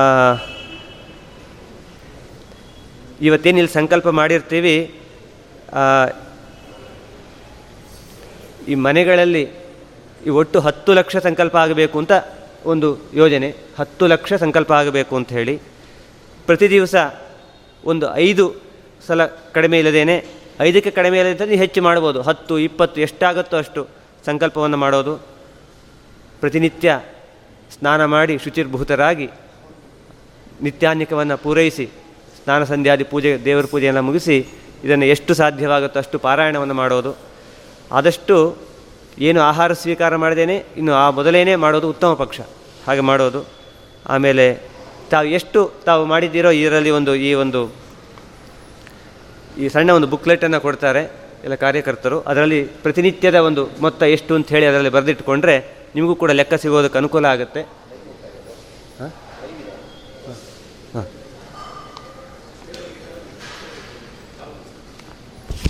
ಇಲ್ಲಿ ಎಲ್ಲ ಕೊಟ್ಟಿದೆ. ಎಲ್ಲ ಇದರಲ್ಲಿ ಕೂಡ ಇಲ್ಲಿ ತುಂಬಿಸಿ ಎಷ್ಟಾಯಿತು ಅಂತ ಹೇಳಿ ತುಂಬಿಸಿ ಅದನ್ನು ಎಲ್ಲ ಈ ಶಾಖಾ ಇಲ್ಲಿ ಮಠದಲ್ಲಿ ಬಂದು ಸಮರ್ಪಣೆ ಮಾಡ್ಬೋದು ಮುಂದೆ ಆ ಶ್ರೀಪಾದಂಗಳ ಮೂಲಕ ಒಟ್ಟಿಗೆ ಸಮರ್ಪಣೆ ಮುಂದೆ ಆಗುತ್ತೆ. ಅದು ತಾವು ಎಷ್ಟಾಗುತ್ತೋ ಅಷ್ಟನ್ನು, ಎಷ್ಟಾಗುತ್ತೋ ಅಂತಂದರೆ ಯಥಾಶಕ್ತಿ ಅಂತಂದಾಗ ಕಡಿಮೆ ಮಾಡಬಾರ್ದು. ಯಥಾಶಕ್ತಿ ಹೆಚ್ಚು, ಯಥಾಶಕ್ತಿ ಕಡಿಮೆ ಅಲ್ಲ. ಯಥಾಶಕ್ತಿ ಹೆಚ್ಚು ಹೆಚ್ಚು. ಉತ್ತರೋತ್ತರವಾಗಿ ಇನ್ನೂ ಅಭಿವೃದ್ಧಿ ಆಗಬೇಕಲ್ಲ? ನಿಮ್ಮ ಸಂಕ, ಒಂದು ದಿನಕ್ಕೆ ಐದು ಅಂತ ನಾವು ಹಾಕಿದ್ದೀವಿ. ವ್ಯಾಸರಾಜರು ಮೂರು ಸಲ ಅಂತ ಹೇಳಿದ್ದಾರೆ. ಮೂರು, ಐದು, ಹತ್ತು, ಎಷ್ಟಾಗುತ್ತೋ ಅಷ್ಟು. ಇದರಿಂದ ಒಂದು ಏನಾಗುತ್ತೆ ಅಂತಂದರೆ, ನಮ್ಮ ಸಮಯ ಯಾವುದೋ ಎಲ್ಲೋ ಹೋಗೋದು ಒಂದು ಹತ್ತು ಸಲ ಮಾಡಿಕೊಂಡಾಗ ಇನ್ನೂ ಹೆಚ್ಚು ಪುಣ್ಯದ ಕಡೆ ಬರುತ್ತಲ್ಲ? ನಾವು ಆ ಲೆಕ್ಕ ಮಾಡಬೇಕು. ಈಗ ಇನ್ವೆಸ್ಟ್ಮೆಂಟ್ ಏನು ಮಾಡ್ತೀವಿ ಅಂತಂದರೆ ಒಂದು ಪಾಯಿಂಟ್ ಫೈವ್ ಒನ್ ಪರ್ಸೆಂಟ್ ಜಾಸ್ತಿ ಕೊಡ್ತಾರೆ. ನೈನ್ ಪಾಯಿಂಟ್ ಫೈವ್ ಪರ್ಸೆಂಟ್ ಒಂದು ಕಡೆ ನೈನ್ ಪಾಯಿಂಟ್ ಸಿಕ್ಸ್ ಪರ್ಸೆಂಟ್ ಒಂದು ಕಡೆ ಕೊಟ್ಟರೆ ಒಂದು ಸ್ವಲ್ಪ ಜಾಸ್ತಿ ಆ ಕಡೆ ಹೋಗೋಣ ಅಂತ ಹೋಗ್ತಾರೆ ನಮ್ಮ ಜನ. ನಾವು ಬ್ಯಾಲೆನ್ಸ್ ಶೀಟ್ ಹೇಗೆ ನೋಡ್ತೀವಿ ಗೊತ್ತಾ? ಇವ್ ನೋಡ್ತಾ ಇರ್ತಾನೆ ಮನುಷ್ಯ. ಓಹೋ, ಇವತ್ತು ಹತ್ತು ಸಾವಿರ ಇದೆ. ನಾಳೆ ಏನೋ ಬಡ್ಡಿ ಬಂತು ಒಂದು ಎಪ್ಪತ್ತು ರೂಪಾಯಿ ಜಾಸ್ತಿ ಆಯಿತು. ನೋಡಿ ಖುಷಿ ಪಡ್ತಾ ಇರ್ತೀವಿ. ಆಹಾ, ಎಷ್ಟು ಜಾಸ್ತಿ ಆಯಿತು ಗೊತ್ತಾ ಅಂತ. ನಾವು ಇದನ್ನು ಫಿಲಪ್ ಮಾಡಿ, ಏನು ಬ್ಯಾಲೆನ್ಸ್ ಶೀಟ್ ನೋಡ್ತಾ ಇದ್ದೀನಿ? ಆಹಾ, ಎಷ್ಟು ಜಾಸ್ತಿ ಆಯಿತು ಗೊತ್ತಾ? ನೂರಾಯಿತು ಸಾವಿರ ಆಯಿತು ಅಂತ ನೋಡಿದ್ರೆ ಈ ಬ್ಯಾಲೆನ್ಸ್ ಶೀಟ್ ಎಲ್ಲಿಗೆ ಅಕೌಂಟ್ ಆಗುತ್ತೆ ಗೊತ್ತಾ? ವೈಕುಂಠಕ್ಕೆ ಅಲ್ಲಿ ಕರ್ಕೊಂಡು ಹೋಗುವಂಥದ್ದು ಎನ್ಕ್ಯಾಶ್ ಅಲ್ಲಿಗಾಗುತ್ತೆ. ನಾವೆಲ್ಲ ಈ ಬ್ಯಾಲೆನ್ಸಲ್ಲಿ ಇಲ್ಲೇ ಎನ್ ಕ್ಯಾಶ್ ಮಾಡ್ಕೋಬೇಕು, ಇಲ್ಲ ಬಿಟ್ಟರು ಕೂಡ ಯಾರ್ದೋ ಪಾಲಾಗೋಗುತ್ತೆ. ಈ ಬ್ಯಾಲೆನ್ಸ್ ಎಲ್ಲಿಗೆ ಹೋಗುತ್ತೆ ಗೊತ್ತಾ? ಅಲ್ಲಿಗೆ ಹೋಗುತ್ತೆ ಎನ್ ಕ್ಯಾಶ್ ಟು ವೈಕುಂಠ. ವೈಕುಂಠದ ಬಾಗಿಲಿಗೆ ವೈ ಇದಾದ್ದರಿಂದ ಇನ್ನು ಹೆಚ್ಚು ಎಷ್ಟು ಮಾಡ್ತೀವೋ, ನೋಡ್ತಾ ನೋಡ್ತಾ ಇನ್ನೂ ಜಾಸ್ತಿ ಮಾಡಬೇಕು. ನಾವು ನಾವು ಎಷ್ಟು ಎರಡು ಕೆಲಸ ಮಾಡ್ತೀವಿ. ಒಂದು, ಎಷ್ಟು ಎಲ್ಲಿ ಹಣ ಬರುತ್ತೆ ನೋಡ್ತೀವಿ, ಎಷ್ಟು ನಾವು ಅಕೌಂಟ್ ತುಂಬಿಸ್ಬೋದು ನೋಡ್ತೀವಿ ಡೆಪಾಸಿಟ್ ಮಾಡ್ಬೋದು ಅಂತ. ಅದು ಹೆಚ್ಚು ಎಷ್ಟು ಕಡಿಮೆ ಮಾಡ್ಕೋಬೋದು ನೋಡ್ತೀವಿ, ಖರ್ಚಿನ ಕಡಿಮೆ ಮಾಡ್ಕೊಳ್ಳೋಕೆ ನೋಡ್ತೀವಿ ನಾವು. ಖರ್ಚು ಆದಷ್ಟು ಕಡಿಮೆ ಆಗಬೇಕು. ಸುಮ್ಮನೆ ಒಂದು ಉದಾಹರಣೆ ಕೊಡೋದಾದರೆ, ಬಡವರು ಕೂಡ ಉಳಿತಾಯ ಮಾಡ್ತಾರೆ, ಶ್ರೀಮಂತರು ಉಳಿತಾಯ ಮಾಡ್ತಾರೆ. ಯಾರು ಖರ್ಚಿನ ಕಡಿಮೆ ಮಾಡ್ಕೋಬೇಕು ಅಂತಿರೋರೆ ಯಾರು ಕೂಡ ಖರ್ಚು ಜಾಸ್ತಿ ಮಾಡ್ಕೋಬೇಕು ಅಂತ ಯಾರು ಇಷ್ಟಪಡೋದಿಲ್ಲ. ಬಡವ ಇಲ್ಲಿಂದ ಎಲ್ಲೋ ಜಾಗಕ್ಕೆ ಹೋಗಬೇಕು, ಬಸ್ಸಿಗೆ ಹದಿನೈದು ರೂಪಾಯಿ, ಒಂದು ಒಂದು ಸ್ಟಾಪ್ ನಡೆದ್ಬಿಟ್ರೆ ಹತ್ತೇ ರೂಪಾಯಿ ಆಗುತ್ತೆ ಅಂತ ಲೆಕ್ಕ ಮಾಡ್ತಿರ್ತಾನೆ ಪಾಪ. ಐದು ರೂಪಾಯಿ ಉಳಿಸ್ಬೋದು ಅಂತ ಸುಮ್ಮನೆ ಉದಾಹರಣೆ ಕೊಟ್ಟಿದ್ದು. ನಾವೇನು ಮಾಡಬೇಕು ಗೊತ್ತಾ? ನಾವು ಕೂಡ ಹಾಗೆ ಮಾಡಬೇಕು. ನಾವು ಐದು ನಿಮಿಷ ಕೂತ್ರೆ ಒಂದು ಮೂರು ಸಲ ಪಾರಾಯಣ ಮಾಡ್ಬೋದು. ಅದರಿಂದ ಏನಾಯಿತು? ಟಿ ವಿ ಮುಂದೆ ಕೊಡೋದು ತಪ್ಪ, ತಪ್, ತಪ್ತಾ? ಆ ಖರ್ಚು ತಪ್ತಾ? ಕರೆಂಟ್ ಖರ್ಚು ಟಿ ವಿ ನೋಡೋದು ತ- ತಪ್ತು? ಆ ಒಂದು ಪಾಪ ಫಲ ಬರೋದು ತಪ್ತು? ನಾವು ಆ ಜಿಪುಣತನ ತೋರಿಸ್ಬೇಕು. ಜಿಪುಣತನ ಎಲ್ಲಿ ತೋರಿಸ್ಬೇಕು ಅಂತ ಲೌಕಿಕದಲ್ಲಿ? ಇದನ್ನು ಬಿಟ್ಟವಾ ನಮಗೆ ಅಲ್ಲಿ ಪ, ಪುಣ್ಯ ಬಂತು ಅಂತ ತೋರಿಸ್ಕೊಳ್ಬೇಕು. ಹಾಗೆ ಒಂದು ಜಿಪುಣತನ ಮಾಡಬೇಕು. ಪುಣ್ಯದ ಬಂದಾಗ ಡೆಪಾಸಿಟ್ ಲೆಕ್ಕ ಇದೆಯಲ್ಲ, ಒಂದೊಂದು ರೂಪಾಯಿ ಎಲ್ಲೇ ಸೇರಿಸ್ಬೋದು ಅಂತ ಅನ್ನೋ ರೀತಿ ನೋಡ್ತಾ ಇರಬೇಕು. ಹೀಗೆ ನೋಡಿದರೆ ನಮ್ಮ ಸಾಧನೆ ಆಗೋಗುತ್ತೆ. ಈ ರೀತಿ ಮಾಡುವ ಒಂದು ಇದು ಇದು ಒಂದು, ಇನ್ನೊಂದು ರೀತಿ ಇದು ತುಂಬಿಸ್ತಾ ಹೋಗೋದ್ರೆ ನಮ್ಮ ಬ್ಯಾಲೆನ್ಸ್ ಶೀಟ್ ನೋಡ್ಕೊಳ್ಬೋದು. ಹಣದ ಬ್ಯಾಲೆನ್ಸ್ ಶೀಟ್ ಬದಲು ಇದ್ರ ಬ್ಯಾಲೆನ್ಸ್ ಶೀಟ್ ಜಾಸ್ತಿ ಆದರೆ ನಮಗೆ ಇನ್ನು ಹೆಚ್ಚು ಆನಂದ ಪಡುವಂತಹದ್ದು ಹೆಚ್ಚು ಸಾರ್ಥಕ ಅದರಲ್ಲಿದೆ ಅಂತ ಹೇಳ್ತಾ ಆ,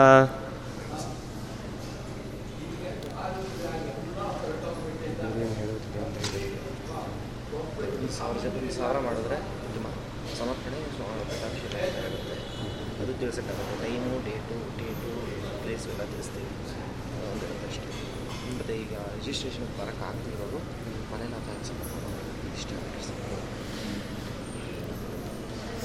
ಕನಿಷ್ಠ ಪಕ್ಷ ಸಾವಿರ ಜಪವಾದರೂ ಆಗಬೇಕು ಅಂತ. ಕನಿಷ್ಠ ಸಾವಿರ, ಒಟ್ಟು. ಅಂದರೆ ಒಂದು, ನೀವೊಂದು ಪ್ರತಿನಿತ್ಯ ಐದು, ಹತ್ತು ಏನು ಮಾಡ್ತಾ ಇದ್ದೀರಿ, ಸಾವಿರ ಆಗ, ಸಾವಿರಕ್ಕೆ ಲಿಮಿಟ್ ಮಾಡ್ಕೊಳ್ಬೇಕು ಅಂತಿಲ್ಲ, ಇನ್ನು ಹೆಚ್ಚು ಮಾಡ್ಕೊಳ್ಬೋದು, ಇದಾದಮೇಲೆ ಮುಂದುವರಿಸಬೇಕು ಅಂತ, ಒಟ್ಟು ಹತ್ತು ಲಕ್ಷ ಆದಮೇಲೆ ಇದನ್ನು ಸ್ವಾಮಿಗಳಲ್ಲಿ ಸಮರ್ಪಣೆ ಮಾಡಿ, ಸ್ವಾಮಿಗಳವರ ಪ್ರಥಮ ವರ್ಷ ಪಟ್ಟಾಭಿಷೇಕ ಮುಂದಿನ ವರ್ಷದಲ್ಲಿ ಏನಾಗೋದಿದೆ, ಜೂನ್ ತಿಂಗಳಲ್ಲಿ, ಆ ಸಮಯದಲ್ಲಿ ಸಮರ್ಪಣೆ ಮಾಡಬೇಕು ಅಂತ. ನೀವು ಯಾರಿಲ್ಲಿ ಬಂದಿದ್ದೀರಿ, ನೀವು ಇದಕ್ಕೆಲ್ಲ, ನಿಮಗೆಲ್ಲ ಇದನ್ನು ಕೊಡ್ತಾರೆ. ಕೊಡಲಾಗುತ್ತೆ. ಯಾರು ಬಂದಿಲ್ಲ, ಅವ್ರಿಗೂ ಕೂಡ ತಲುಪಿಸ್ತೇವೆ. ಮುಂದೆ ಅವ್ರನ್ನೂ ಕೂಡ ಕಾಂಟ್ಯಾಕ್ಟ್ ಹೀಗೆ ಬೆಳೆಸೋದ್ರ ಮೂಲಕ ಅವ್ರಿಗೂ ಕೂಡ ತಲುಪಿಸಿ, ಅವ್ರನ್ನು ಕೂಡ ಇನ್ವಾಲ್ವ್ ಮಾಡಿಸಿಕೊಂಡು ಇನ್ನು ಹೆಚ್ಚು ಹೆಚ್ಚು ಈ ರೀತಿಯಲ್ಲಿ ಈ ಒಂದು ಜಪಯಜ್ಞ, ಪಾರಾಯಣ ಯಜ್ಞ ಯಶಸ್ಸನ್ನು ಕಾಣಬೇಕು.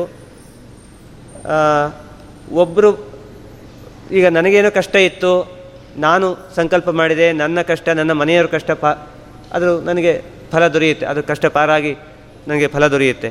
ನಾವೆಲ್ಲ ಮಾಸಲ್ಲಿ ಮಾಡಿದಾಗ ನಮ್ಮ ಮಾಸಲ್ಲಿರುವಂಥ ಸಮಸ್ಯೆಗಳು ಎಷ್ಟೊಂದಿದೆ ಗೊತ್ತಾ? ಮಾಧ್ವ ಸಮುದಾಯದ ಸಮಸ್ಯೆಗಳು ಬೇಕಾದಷ್ಟಿದೆ. ಇವತ್ತು ಹೇಳಲೇಬೇಕಿಲ್ಲ. ಎಲ್ಲ ಸಮಸ್ಯೆಗಳಿಗೂ ಪರಿಹಾರ ಬೇಕು ಅಂತಂದರೆ ಇದು ಎಲ್ಲರೂ ಮಾಸಲ್ ಮಾಡಬೇಕು.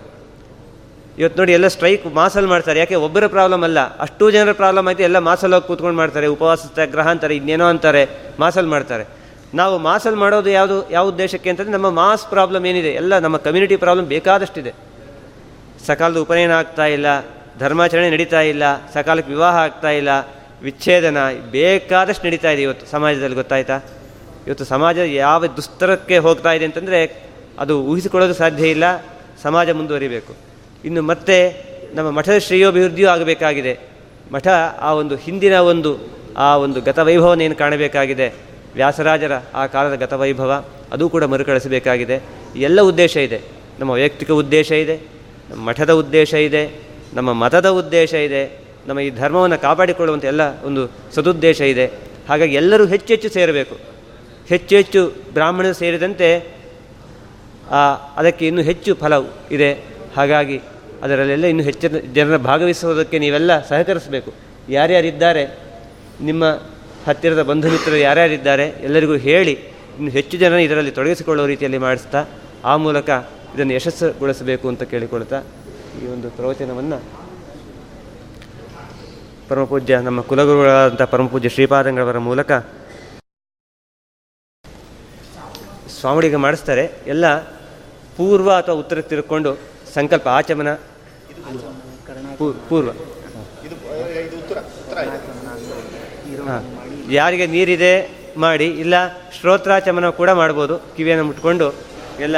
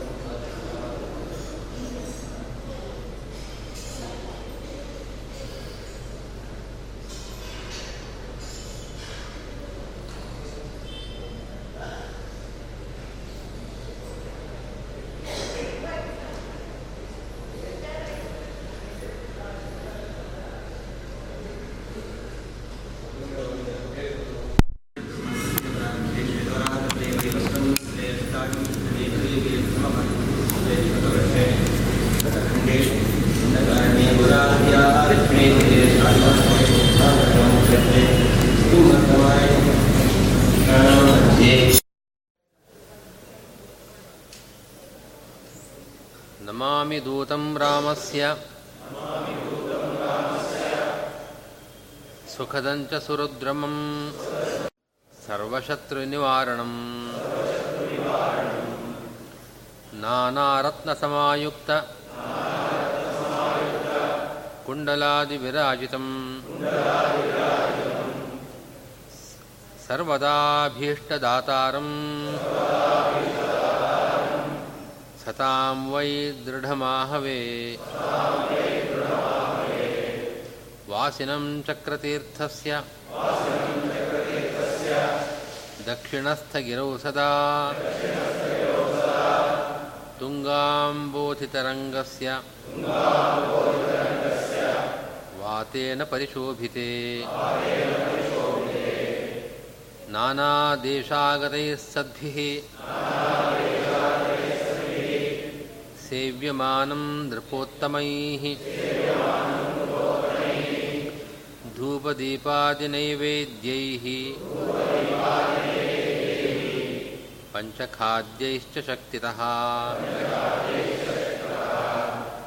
व्रजामि हनुमत्पादम्। हेमकान्तिसमप्रभम्। व्यासतीर्थयतीन्द्रेण। पूजितं च विधानतः त्रिवारं यः पठेन्नित्यं स्तोत्रं भक्त्या द्विजोत्तमः। वाञ्छितं लभते भीष्टम्। षण्मासाभ्यन्तरे खलु। पुत्रार्थी लभते पुत्रम्। यशोर्थी लभते यशः। विद्यार्थी लभते विद्याम्। धनार्थी लभते धनम्। सर्वथा मास्तु सन्देहो। हरिः साक्षी जगत्पतिः। यः करोत्यत्र सन्देहम्। स याति नरकं ध्रुवम् इति श्रीव्यासराज इति विरचितश्रीयन्त्रोद्धारक हनुमत्स्तोत्रं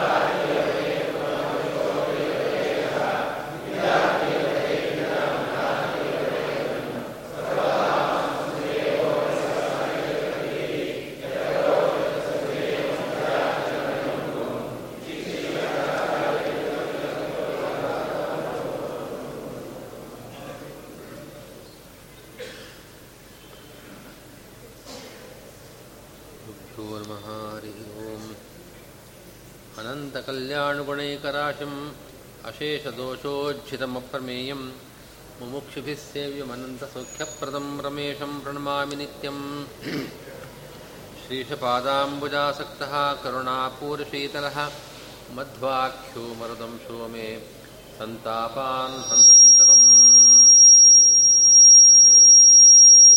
आनन्दतीर्थोपदिष्टो निधिर्नारायणाह्वयः प्रदर्शितो येन सम्यक् जयतीर्थं तमाश्रये। हंसध्वंसपदाम्भोजसंसक्तो हंसपुङ्गवः, ब्रह्मण्यगुरुराजाख्यो वर्ततां मम मानसे पदवाक्यप्रमाणाब्धिविक्रीडनिविशारदान् लक्ष्मीनारायणमुनीन् वंदे विद्यागुरुन् मम अर्थिकल्पितकल्पोऽयं प्रत्यर्थिगजकेसरे व्यासतीर्थगुरुर्भूयात् अस्मदिष्टार्थसिद्धये।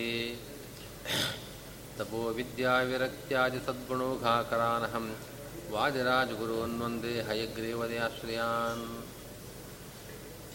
पूज्याय राघवेन्द्राय सत्यधर्मरताय च भजतां कल्पवृक्षाय नमतां कामधेनवे दुर्वादिध्वान्तरवये वैष्णवेन्दीवरेन्दवे श्रीराघवेन्द्रगुरवे नमोऽत्यन्तदयाळुवे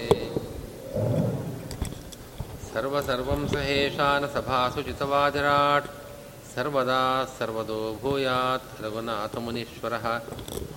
ವಿದ್ವತ್ಪಂಕಜಮಾರ್ತಾಂಡಃ ವಾದಿಮತ್ತೇಭಕೇಸರಿ ಜಗನ್ನಾಥ ಗುರುರ್ಭೂಯಾತ್. ಧ್ಯಾಯತೆ ಶ್ರೇಯಸೇ ಮಮ.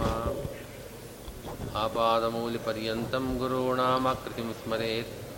ತೇನ ವಿಘ್ನಃ ಪ್ರಣಶ್ಯಂತೆ, ಸಿದ್ಧ್ಯಂತಿ ಚ ಮನೋರಥಾಃ.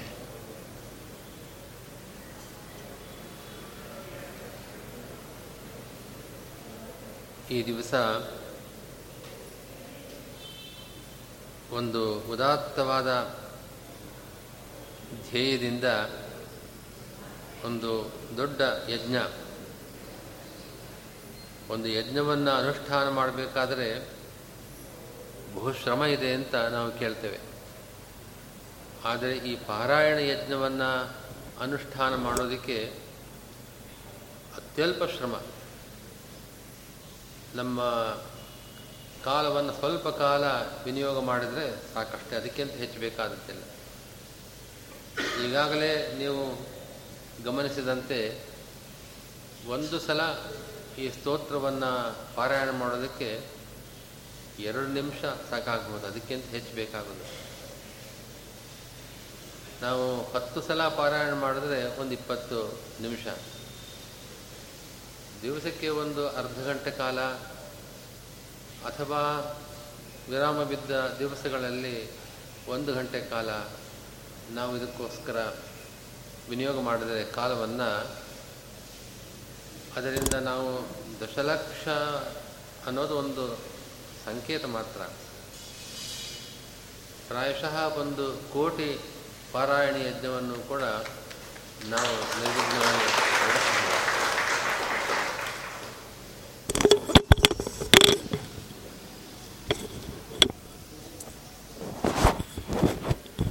ಹಾಗೆ ಒಂದು ಸಾತ್ವಿಕವಾದ ಒಂದು ಭಗವತ್ ಪ್ರೀತಿಕರವಾದ ಒಂದು ಯಜ್ಞವನ್ನು ನಾವು ಪ್ರಾರಂಭ ಮಾಡ್ತಾ ಇದ್ದೇವೆ ಮುಖ್ಯ ಪ್ರಾಣನ ಮಹಿಮೆಯನ್ನ ಗಳಲ್ಲಿ ಪುರಾಣಗಳಲ್ಲಿ ನಾವು ಕೇಳ್ತಾ ಇದ್ದೇವೆ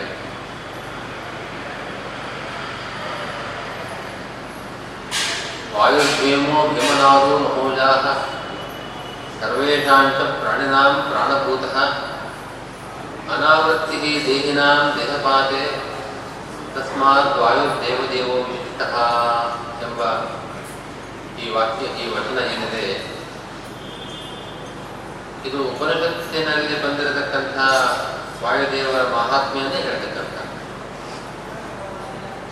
ಐತರು ಉಪನಿಷತ್ತು ಮೊದಲಾದ ಉಪನಿಷತ್ತುಗಳಲ್ಲಿ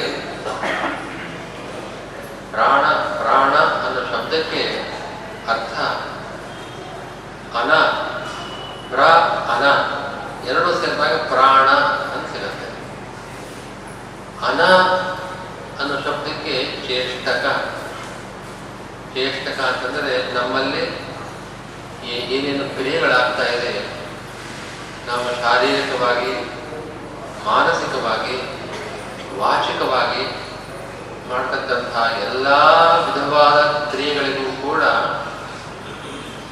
ಮುಖ್ಯ ಪ್ರಾಣ ಪ್ರೇರಕನಾಗಿದ್ದಾನೆ ಅವನು ಮುಖ್ಯ ಪ್ರಾಣ. ಈ ರೀತಿ ನಮ್ಮಲ್ಲಿ ಇಂತಹ ಕ್ರಿಯೆಗಳನ್ನ ಪ್ರೇರಣೆ ಮಾಡತಕ್ಕಂತಹ ತತ್ವಾಭಿಮಾನಿ ದೇವತೆಗಳಿಂದ ನಮ್ಮ ಇಂದ್ರಿಯಗಳಿಗೆ ಅಭಿಮಾನಿಗಳಾಗಿರತಕ್ಕಂತಹ ದೇವತೆಗಳು ಜ್ಞಾನೇಂದ್ರಿಯಗಳಿಗೆ ಕರ್ಮೇಂದ್ರಿಯಗಳಿಗೆ ಅಭಿಮಾನಿಗಳಾದ ದೇವತೆಗಳು, ಭಗವಂತನ ಆಜ್ಞೆಯಂತೆ ಮುಖ್ಯ ಪ್ರಾಣದ ವಶದಲ್ಲಿದ್ದು ತಮ್ಮ ತಮ್ಮ ಕ್ರಿಯೆಗಳನ್ನು ಮಾಡ್ತಾ ಇದ್ದಾರೆ. ಪರಿಷತ್ತಿನಲ್ಲಿ ಬರತಕ್ಕಂತಹ ಆ ಆಖ್ಯಾಯಿಕೆ ಜಗತ್ ಪ್ರಸಿದ್ಧವಾದ ಶ್ರೀಪಾದರಾಜರು ನಮ್ಮ ಮಧ್ಯನಾಮದಲ್ಲಿ ಅದನ್ನ ಹೇಳಿದ್ದಾರೆ. ಎಲ್ಲಿವರೆಗೆ ಮುಖ್ಯ ಪ್ರಾಣ ದೇಹದಲ್ಲಿದ್ದಾನೋ ಅಲ್ಲಿವರೆಗೆ ಈ ದೇಹ, ಈ ದೇಹಕ್ಕೆ ಒಂದು ಬೆಲೆ. ಇದು ಚೇಷ್ಟೆಯನ್ನು ಮಾಡ್ತಾ ಇದೆ ಅಂತ. ಕರ್ಣಾಭಿಮಾನ ದೇವತೆಗಳು, ಇತರ ಇಂದ್ರಿಯಾಭಿಮಾನ ದೇವತೆಗಳು ಒಬ್ಬೊಬ್ಬರಾಗಿ ಈ ದೇಹವನ್ನು ಬಿಟ್ಟರೂ ಕೂಡ ದೇಹ ಪಾತ ಆಗೋದಿಲ್ಲ ದೇಹ ಬೀಳೋದಿಲ್ಲ ದೇಹ ನಿಲ್ಲುತ್ತೆ ಉಪನಿಷತ್ತಿನಲ್ಲಿ ಚಕ್ಷರಭಿಮಾನಿ ದೇವತೆ ದೇಹ ಬಿಟ್ಟು ಹೋದ. ಆಗ ಆಗಲೂ ಕೂಡ ನೋಡಲಿಲ್ಲ ಅಷ್ಟೇ ನೋಡೋ ಶಕ್ತಿ ಹೋಯ್ತು ನಮಗೆ ಆದರೆ ಕಿವಿಯಿಂದ ಕೇಳ್ತಾ ಇದ್ದೇವೆ, ಮೂಗಿನಿಂದ ವಾಸನೆ ನೋಡ್ತಾ ಇದ್ದೇವೆ. ನಮ್ಮ ರಸನೇಂದ್ರಿಯದಿಂದ ರಸವನ್ನು ಆಸ್ವಾದನೆ ಮಾಡ್ತಾ ಇದ್ದೇವೆ. ಎಲ್ಲ ಕ್ರಿಯೆಗಳು ನಡೀತಾನೆ ಇದೆ. ಒಂದೊಂದು ಇಂದ್ರಿಯಾಭಿಮಾನ ದೇವತೆ ದೇಹವನ್ನು ಬಿಟ್ಟಾಗಲೂ ಕೂಡ ಯಾವುದೋ ಒಂದು ವಿಧವಾದ ಕ್ರಿಯೆ ಮಾತ್ರ ನಿಂತಷ್ಟೇ ಹೊರತಾಗಿ ದೇಹ ಹಾಗೆ ತನ್ನ ಚಟುವಟಿಕೆಗಳನ್ನ ಇತರ ಕಾರ್ಯಗಳನ್ನು ಮಾಡ್ತಾ ಇದೆ.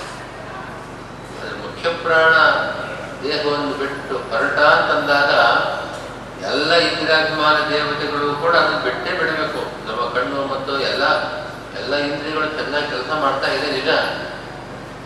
ಪ್ರಾಣ ದೇಹವನ್ನು ಬಿಟ್ಟಾಗ ಎಲ್ಲರೂ ಬಿಡಲೇಬೇಕಾಗ್ತದೆ. ಹಾಗೆ ಭಗವಂತ ಮತ್ತು ವಾಯುದೇವರು ವಾಯುದೇವರು ಈ ಶರೀರವನ್ನು ಬಿಟ್ಟಾಗ ಭಗವಂತನ ಭಗವಂತನ ಜೊತೆಗೆ ಹೋಗ್ತಾರೆ. ಹಾಗೆ ಅವನು ಮುಖ್ಯ ಪ್ರಾಣ ಪ್ರಾಣ ಅಂತಂದ್ರೆ ಪ್ರಕರ್ಷೇಣ ಚೇಷ್ಟಕ ವಿಶೇಷವಾಗಿ ನಮ್ಮ ಎಲ್ಲ ಕ್ರಿಯೆಗಳಿಗೆ ಪ್ರೇರಕನಾದ ಶಕ್ತಿ ಅದರಲ್ಲೂ ಮುಖ್ಯ ಅವನು. ಇಂಥ ಮುಖ್ಯ ಪ್ರಾಣ ಅವನ ಮಹಿಮೆಯನ್ನ ಎಷ್ಟು ಹೇಳಿದರೂ ಸಾಲದು ಜೀವೋತ್ತಮನಾಗಿದ್ದಾನೆ ಆಚಾರ್ಯರು ಮಹಾಭಾರತ ತಾತ್ಪರ್ಯ ನಿರ್ಣಯದಲ್ಲಿ ಸಕಲ ಶಾಸ್ತ್ರಾರ್ಥ ನಿರ್ಣಯವನ್ನು ಕೊಟ್ಟಂತಹ ಭಾಗದಲ್ಲಿ ವಿಶೇಷವಾಗಿ ವಾಯುದೇವರ ಮಹಿಮೆಯನ್ನ ವೇದ ಪ್ರತಿಪಾದ್ಯನಾಗಿದ್ದಾನೆ ಅಂತ ನಾವು ಆ ಅಂಶ- ನಮ್ಮ ಮತದ ಒಂದು ವೈಶಿಷ್ಟ್ಯ. ನಾವು ರುದ್ರ ರುದ್ರರನ್ನ ನಮ್ಮ ತಾರತಮ್ಯ ಅನುಸ, ಅನುಸಾರವಾಗಿ ರುದ್ರದೇವರಿಗೆ ಸಲ್ಲಿಸಬೇಕಾದ ಪೂಜೆಯನ್ನು ಭಗವಂತ ಪರಿವಾರದಲ್ಲಿ ಸೇವೆ ಸೇರಿದವರು ಅಂತ ನಮ್ಮ ಆ ಪೂಜೆಯನ್ನು ಸಲ್ಲಿಸ್ತೇವೆ. ಕೆಲವು ಮೂತ್ರಗಳಲ್ಲಿ ಅವರನ್ನೇ ಸರ್ವೋತ್ತಮ ಅಂತ ಹೇಳತಕ್ಕ ಹೋಗಿದ್ದಾರೆ ಆದರೆ ರುದ್ರ ಮನೋಭಿಮಾನಿ ದೇವತೆ, ಮನಸ್ಸಿಗೆ ಅಭಿಮಾನಿ ಅಷ್ಟೇ.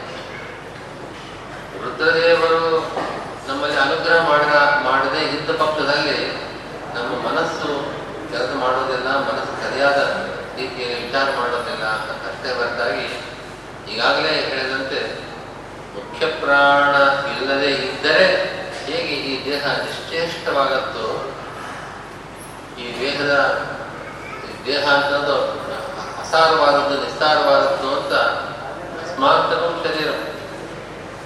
ಈ ಭಸ್ಮವೇ ಅಥವಾ ಇನ್ನೊಂದು ರೀತಿಯಲ್ಲಿ ಹಾಳಾಗ್ತದೆ ಹೊರತಾಗಿ ಶರೀರದಲ್ಲಿ ಆಗುವುದಿಲ್ಲ ಇದು ಮುಖ್ಯ ಪ್ರಾಣದ ವಿಶೇಷ ಮಹಿಮೆ ವಾದಿರಾಜ ಸ್ವಾಮಿಗಳು ವಿಶೇಷವಾಗಿ ಹೇಗೆ ವ್ಯಾಸರಾಜರು ಮುಖ್ಯ ಪ್ರಾಣದ ಉಪಾಸಕರು ವಾದರಾಜ ಸ್ವಾಮಿಗಳು ಕೂಡ ಹಾಗೆ ಮಹಾ ಮುಖ್ಯ ಪ್ರಾಣ ಉಪಾಸಕರು. ಅವರು ಒಂದು ಕಡೆ ಅವ್ರು ಹೇಳೋ ಮಾತು ವಾದಿರಾಜ ಅಂತ ನನಗೆ ಯಾಕೆ ಹೆಸರು? ವಾದಿ ಮಧ್ವ ಯಸ್ಯ ರಾಜ ಸೋಹಂ ತಸ್ಯ ಕೃಪಾಬಲಾತ್ ವಾದಿರಾಜೇಗೆ ಪ್ರೋಕ್ತ ನಾನು ವಾಜರಾಜ ಯಾಕೆ ಅಂತಂದ್ರೆ ವಾದಿ ಅಂದರೆ ವಾದದಲ್ಲಿ ಜಯಿಸಿ ಸತ್ಸಿದ್ಧಾಂತವನ್ನು ಸ್ಥಾಪನೆ ಮಾಡಿದವರು ಮಧ್ವರು ಆ ಮಧ್ವ ನನಗೆ ರಾಜ, ನನಗೆ ರಾಜರಾಗಿದ್ದಾರೆ ಆದ್ದರಿಂದ ನಾನು ವಾಜರಾಜ ಅಂತ ನನ್ನ ಶಕ್ತಿಯಿಂದ ನಾನೇನು ಹೇಳ್ತಾ ಇಲ್ಲ. ಇಂಥ ಅದ್ಭುತವಾದ ಗ್ರಂಥಗಳನ್ನ ವ್ಯಕ್ತಿಮಲ್ಲಿಕಾದಿ ಗ್ರಂಥಗಳನ್ನ ನಾವು ರಚನೆ ಮಾಡಿದ್ರು ಕೂಡ ನನ್ನ ಸ್ವಶಕ್ತಿಯಿಂದ ಮಾಡಲಿಲ್ಲ ವೀಣೇವ ಪ್ರಣಯಾಮಿ ಅದು ವೀಣೆ ಒಂದು ಅದ್ಭುತವಾದ ವಾದ್ಯ. ಅತ್ಯಂತ ಮಧುರವಾದ ಒಂದು ನಾದ ಅದರಿಂದ ಬರ್ತಾ ಇದೆ. ಆದರೆ ಒಬ್ಬ ವೀಣಾ ವಾದದ ಕೈ ಸಿಕ್ಕಿದ್ರೆ ಮಾತ್ರ ಅದು ಅಂತ ಮಧು ಮಧುರವಾದ ನಾದವನ್ನು ಕೊಡುತ್ತೆ. ಏನೋ ತಿಳಿಯದೇ ಇದ್ದವನ ಕೈಯಲ್ಲಿ ಕೊಟ್ಟರೆ ಒಂದು ಮರದ ಕೊರಡು ಅಷ್ಟೇ ಅದಕ್ಕಿಂತ ಅದರಲ್ಲಿ ಏನಿಲ್ಲ ಹಾಗೆ ವಾದಾಯ ಸ್ವಾಮಿಗಳು ತಮ್ಮನ್ನು ಹೇಳ್ಕೊಳ್ಬೇಕಾದ್ರೆ ನಾನು ವೀಣೆಯಂತೆ ಯಾಕೆಂತಂದ್ರೆ ವೀಣಾ ವೈಣಿಕನಾಗಿ ವಾಯುದೇವರಿದ್ದಾರೆ ಅವರು ನನ್ನಿಂದ ಈ ಕಾರ್ಯವನ್ನು ಮಾಡಿಸ್ತಾ ಇದ್ದಾರೆ ಆದ್ರಿಂದ ನಾನು ಈ ಕಾರ್ಯವನ್ನು ಮಾಡ್ತಾ ಇದ್ದೇನೆ ಮಹಾಭಾರತ ತಾತ್ಪರ್ಯ ನಿರ್ಣಯಕ್ಕೆ ಅದ್ಭುತವಾದ ವ್ಯಾಖ್ಯಾನವನ್ನು ಬರೆದು ಕೊನೆಗೆ ಒಂದು ಮಾತು ಹೇಳ್ತಾರೆ. ಮಧ್ವಗ್ರಂಥಸ್ಯಾಭಿನಂದ್ಯಂ ವಿದುರ್ದೇವಾಹ ನಮಾನವಾಹ ಆಚಾರ್ಯರ ಈ ಶಾಸ್ತ್ರದ ಏನು ಅಭಿ ಅಭಿ- ಅಭಿಸಂಧಿ ಅಭಿಪ್ರಾಯ, ಅವರೇನು ಭಾವ, ಆಚಾರ್ಯರ ಅವರೇನು ವಿಷಯವನ್ನು ನಿರೂಪಣೆ ಮಾಡ್ತಾ ಇದ್ದಾರೆ, ಅದನ್ನ ದೇವತೆಗಳು ತಿಳಿಯಬಲ್ಲರು. ಮನುಷ್ಯರಿಗೆ ಸಾಧ್ಯವಿಲ್ಲ ಆದರೆ ವಾಯುಸ್ಥಿತಿ ರತಿರ್ನಿತ್ಯಂ ವೇದ ಅಹಂ ಕಿಂಚನ. ನಾನು ಪ್ರತಿನಿತ್ಯವೂ ಕೂಡ ವಾಯುಸ್ತುತಿಯನ್ನು ಪಾರಾಯಣ ಮಾಡ್ತಾ ಇದ್ದೇನೆ. ಆ ವಾಯುಸ್ಥಿತಿಯ ಬಲದಿಂದ ನಾನು ಸ್ವಲ್ಪ ತಿಳಿದಿದ್ದೇನೆ. ವಾದರಾಜ ಸ್ವಾಮಿಗಳಾಗ್ತಕ್ಕಂಥ ಮಾತಿದು ವಾಯುದೇವರ ಮಹಿಮೆ ನಮಗೆ ಇಂಥ ಮಾತುಗಳಿಂದ ಗೊತ್ತಾಗ್ತದೆ ಅನ್ನೋ ಕಾರಣದಿಂದ ಈ ಮಾತನ್ನು ಉಲ್ಲೇಖ ಮಾಡ್ತಾ ಇದ್ದೇನೆ. ಅಂಥ ವಾಯುದೇವರ ಮಹಿಮೆಯನ್ನ ನಮ್ಮೆಲ್ಲರ ಉದ್ಧಾರಕ್ಕೋಸ್ಕರವಾಗಿ ವ್ಯಾಸರಾಯರು ಕೆಲವೇ ಶ್ಲೋಕಗಳಿಂದ ತುಂಬ ಸುಂದರವಾಗಿ ಆ ಭಗವಂತ ಆ ವಾಯುದೇವರನ್ನ ವರ್ಣನೆ ಮಾಡಿ ಅದರ ಫಲಸ್ತುತಿಯನ್ನು ಹೇಳಿ ನಿಮ್ಮ ಉದ್ಧಾರಕ್ಕೋಸ್ಕರವಾಗಿ ನೀವು ಇಷ್ಟನ್ನ ಪಾರಾಯಣ ಮಾಡಿ, ಮೂರು ಸಲ ಪಾರಾಯಣ ಮಾಡಿ. ಮೂರು ಪಾರಾಯಣ ಮಾಡೋದಕ್ಕೆ ನಾಲ್ಕೈದು ನಿಮಿಷ ಸಾಕಾಗ್ತದೆ. ಅಷ್ಟದಲ್ಲಿ ಉದ್ಧಾರ ಆಗ್ತದೆ ಅಂತ ಕೊಟ್ಟಿಲ್ಲ ಕೊಟ್ಟಿರ ಆದ್ದರಿಂದ ನಾವು ಅವರು ಮಾಡಿರುವ ಆ ವಿಶೇಷ ಅನುಗ್ರಹ ಇದು ಯಂತ್ರೋತ್ಥಾನ ಸ್ತೋತ್ರ. ಅದರ ಪಾರಾಯಣದ ಒಂದು ಸಂಕಲ್ಪವನ್ನು ನಾವು ಮಾಡಿದ್ದೇವೆ. ಶ್ರದ್ಧೆಯಿಂದ ನಾವು ಒಂದು ವರ್ಷದ ಕಾಲದಲ್ಲಿ ಅದನ್ನು ಮುಗಿಸ್ಬೇಕು ಇಲ್ಲಿ ಫಲಸ್ಥಿತಿ ಹೇಳಬೇಕಾದರೆ ಪುತ್ರಾರ್ಥೇ ಲಭದೆ ಪುತ್ರ ಯಶೋರ್ಥೇ ಲಭದೆ ಯಶಃ ಹೀಗೆಲ್ಲ ಹೇಳಿದ್ದಾರೆ. ಆದರೆ ಇದಕ್ಕೆಲ್ಲ ನಾವು ಅರ್ಥ ಮಾಡ್ಕೊಳ್ಬೇಕಂತ. ಐಹಿಕವಾದ ಫಲವನ್ನು ಪಡೆಯೋದಕ್ಕೋಸ್ಕರವಾಗಿಯೇ ಈ ಅಂತ ಪಾರಾಯಣ ಮಾಡಿ ಅನ್ನೋದು ಉದ್ದೇಶವಲ್ಲ. ಶಾಸ್ತ್ರದಲ್ಲೂ ಕೂಡ ವೇದದಲ್ಲಿ ಸ್ವರ್ಗಾದಿ ಫಲಕ್ಕೋಸ್ಕರವಾಗಿ ಇಂತಹ ಯಾಗವನ್ನು ಮಾಡುವುದು ಅಂತ ಹೇಳೋದಿದೆ. ವೇದ ವೇದ ಅದು. ಉದ್ದೇಶ ವೇದದ ನಿಜವಾದ ಉದ್ದೇಶ ತತ್ವಜ್ಞಾನವನ್ನು ಪಡೆದು ಮುಕ್ತಿಯನ್ನು ಪಡೆಯೋದೇ ವೇದದ ಉದ್ದೇಶ ಅದಕ್ಕೋಸ್ಕರವಾಗಿ ವೇದ ಪ್ರವೃತ್ತವಾಗಿರುತ್ತೆ ಈ ಸಣ್ಣ ಪುಟ್ಟ ಫಲಗಳಿಗೋಸ್ಕರವಾಗಿ ನಾವು ವೇದಾಧ್ಯಯನ ಮಾಡಿ ವೇದೋಕ್ತ ಕರ್ಮಾನುಷ್ಠಾನವನ್ನು ಮಾಡಲು ಶಾಸ್ತ್ರ ವಿಹಿತವಲ್ಲ ನಾವು ಮಾಡ್ತಕ್ಕಂತಹ ಕರ್ಮ ಭಗವದ್ ಅನುಗ್ರಹಕ್ಕೋಸ್ಕರವಾಗಿ ಭಗವತ್ ಪ್ರೀತಿಗೋಸ್ಕರವಾಗಿ ಅಂತ ನಾವು ನಿಷ್ಕಾಮರಾಗಿ ಸಂಕಲ್ಪ ವೇದದಲ್ಲಿ ಬೇರೆ ಬೇರೆ ಫಲಗಳನ್ನು ಹೇಳಿದ್ರು ಕೂಡ ರೋಚನಾರ್ಥ ಫಲಶ್ರುತಿ. ಇವಾಗ ನಿಮಗೆ ಒಂದರಲ್ಲಿ ಆಸಕ್ತಿ ಹುಟ್ಟಲಿ ಪ್ರಾರಂಭದಲ್ಲಿ ನಮಗೆ ಇಂತಹ ಕಾರ್ಯಗಳಲ್ಲಿ ಶ್ರದ್ಧೆ ಬರೋದಿಲ್ಲ. ನಮ್ಮ ಅಪೇಕ್ಷೆಗಳು ಬೇರೆ ಬೇರೆ ಇರ್ತದೆ. ನಾನಾ ಕ್ಲೇಷಗಳಿರ್ತದೆ ಆ ಕ್ಲೇಷಗಳ ಪರಿಹಾರಕ್ಕೋಸ್ಕರವಾಗಿ ಅಥವಾ ನಮ್ಮ ಅಪೇಕ್ಷಿತವಾದ ಒಂದು ಫಲದ ಪ್ರಾಪ್ತಿಗೋಸ್ಕರವಾಗಿ ಈ ಕಾರ್ಯವನ್ನು ಮಾಡು ಅಂತ ಹೇಳಿದಾಗ ನಮಗದರಲ್ಲಿ ಪ್ರವೃತ್ತಿ ಉಂಟಾಗುತ್ತೆ. ಕ್ರಮಶಃ ನಮಗೆ ಆ ಶ್ರದ್ಧೆ, ಬೇಕಾದ ವಿವೇಕ, ಗುರುಗಳ ಮಾರ್ಗದರ್ಶನದಿಂದ ಸರಿಯಾದ ಜ್ಞಾನ ಇದೆಲ್ಲ ಬರ್ತದೆ ಅನ್ನೋ ಕಾರಣದಿಂದ ಈ ಫಲಗಳನ್ನು ಹೇಳ್ತಾರೆ ಹೊರತು ಇದೇ ಮುಖ್ಯವಲ್ಲ. ಆದರೆ ಭಗವಂತನ ಅನುಗ್ರಹ ಅವನ ಪ್ರೀತಿಯನ್ನು ಫಲಕ್ಕೋಸ್ಕರವಾಗಿ ನಾವು ಇಂಥ ಒಂದು ಪಾರಾಯಣಾದಿ ಕಾರ್ಯಗಳನ್ನು ಮಾಡಿದ್ರೆ ಉಳಿದ ಫಲಗಳು ತಾನೇ ಜೊತೆಗೆ ಬರುತ್ತೆ. ಉಳಿದ ಫಲಗಳು ಬರೋದೇ ಇಲ್ಲ ಅಂತ ಸರ್ವಥಾ ಅಲ್ಲ.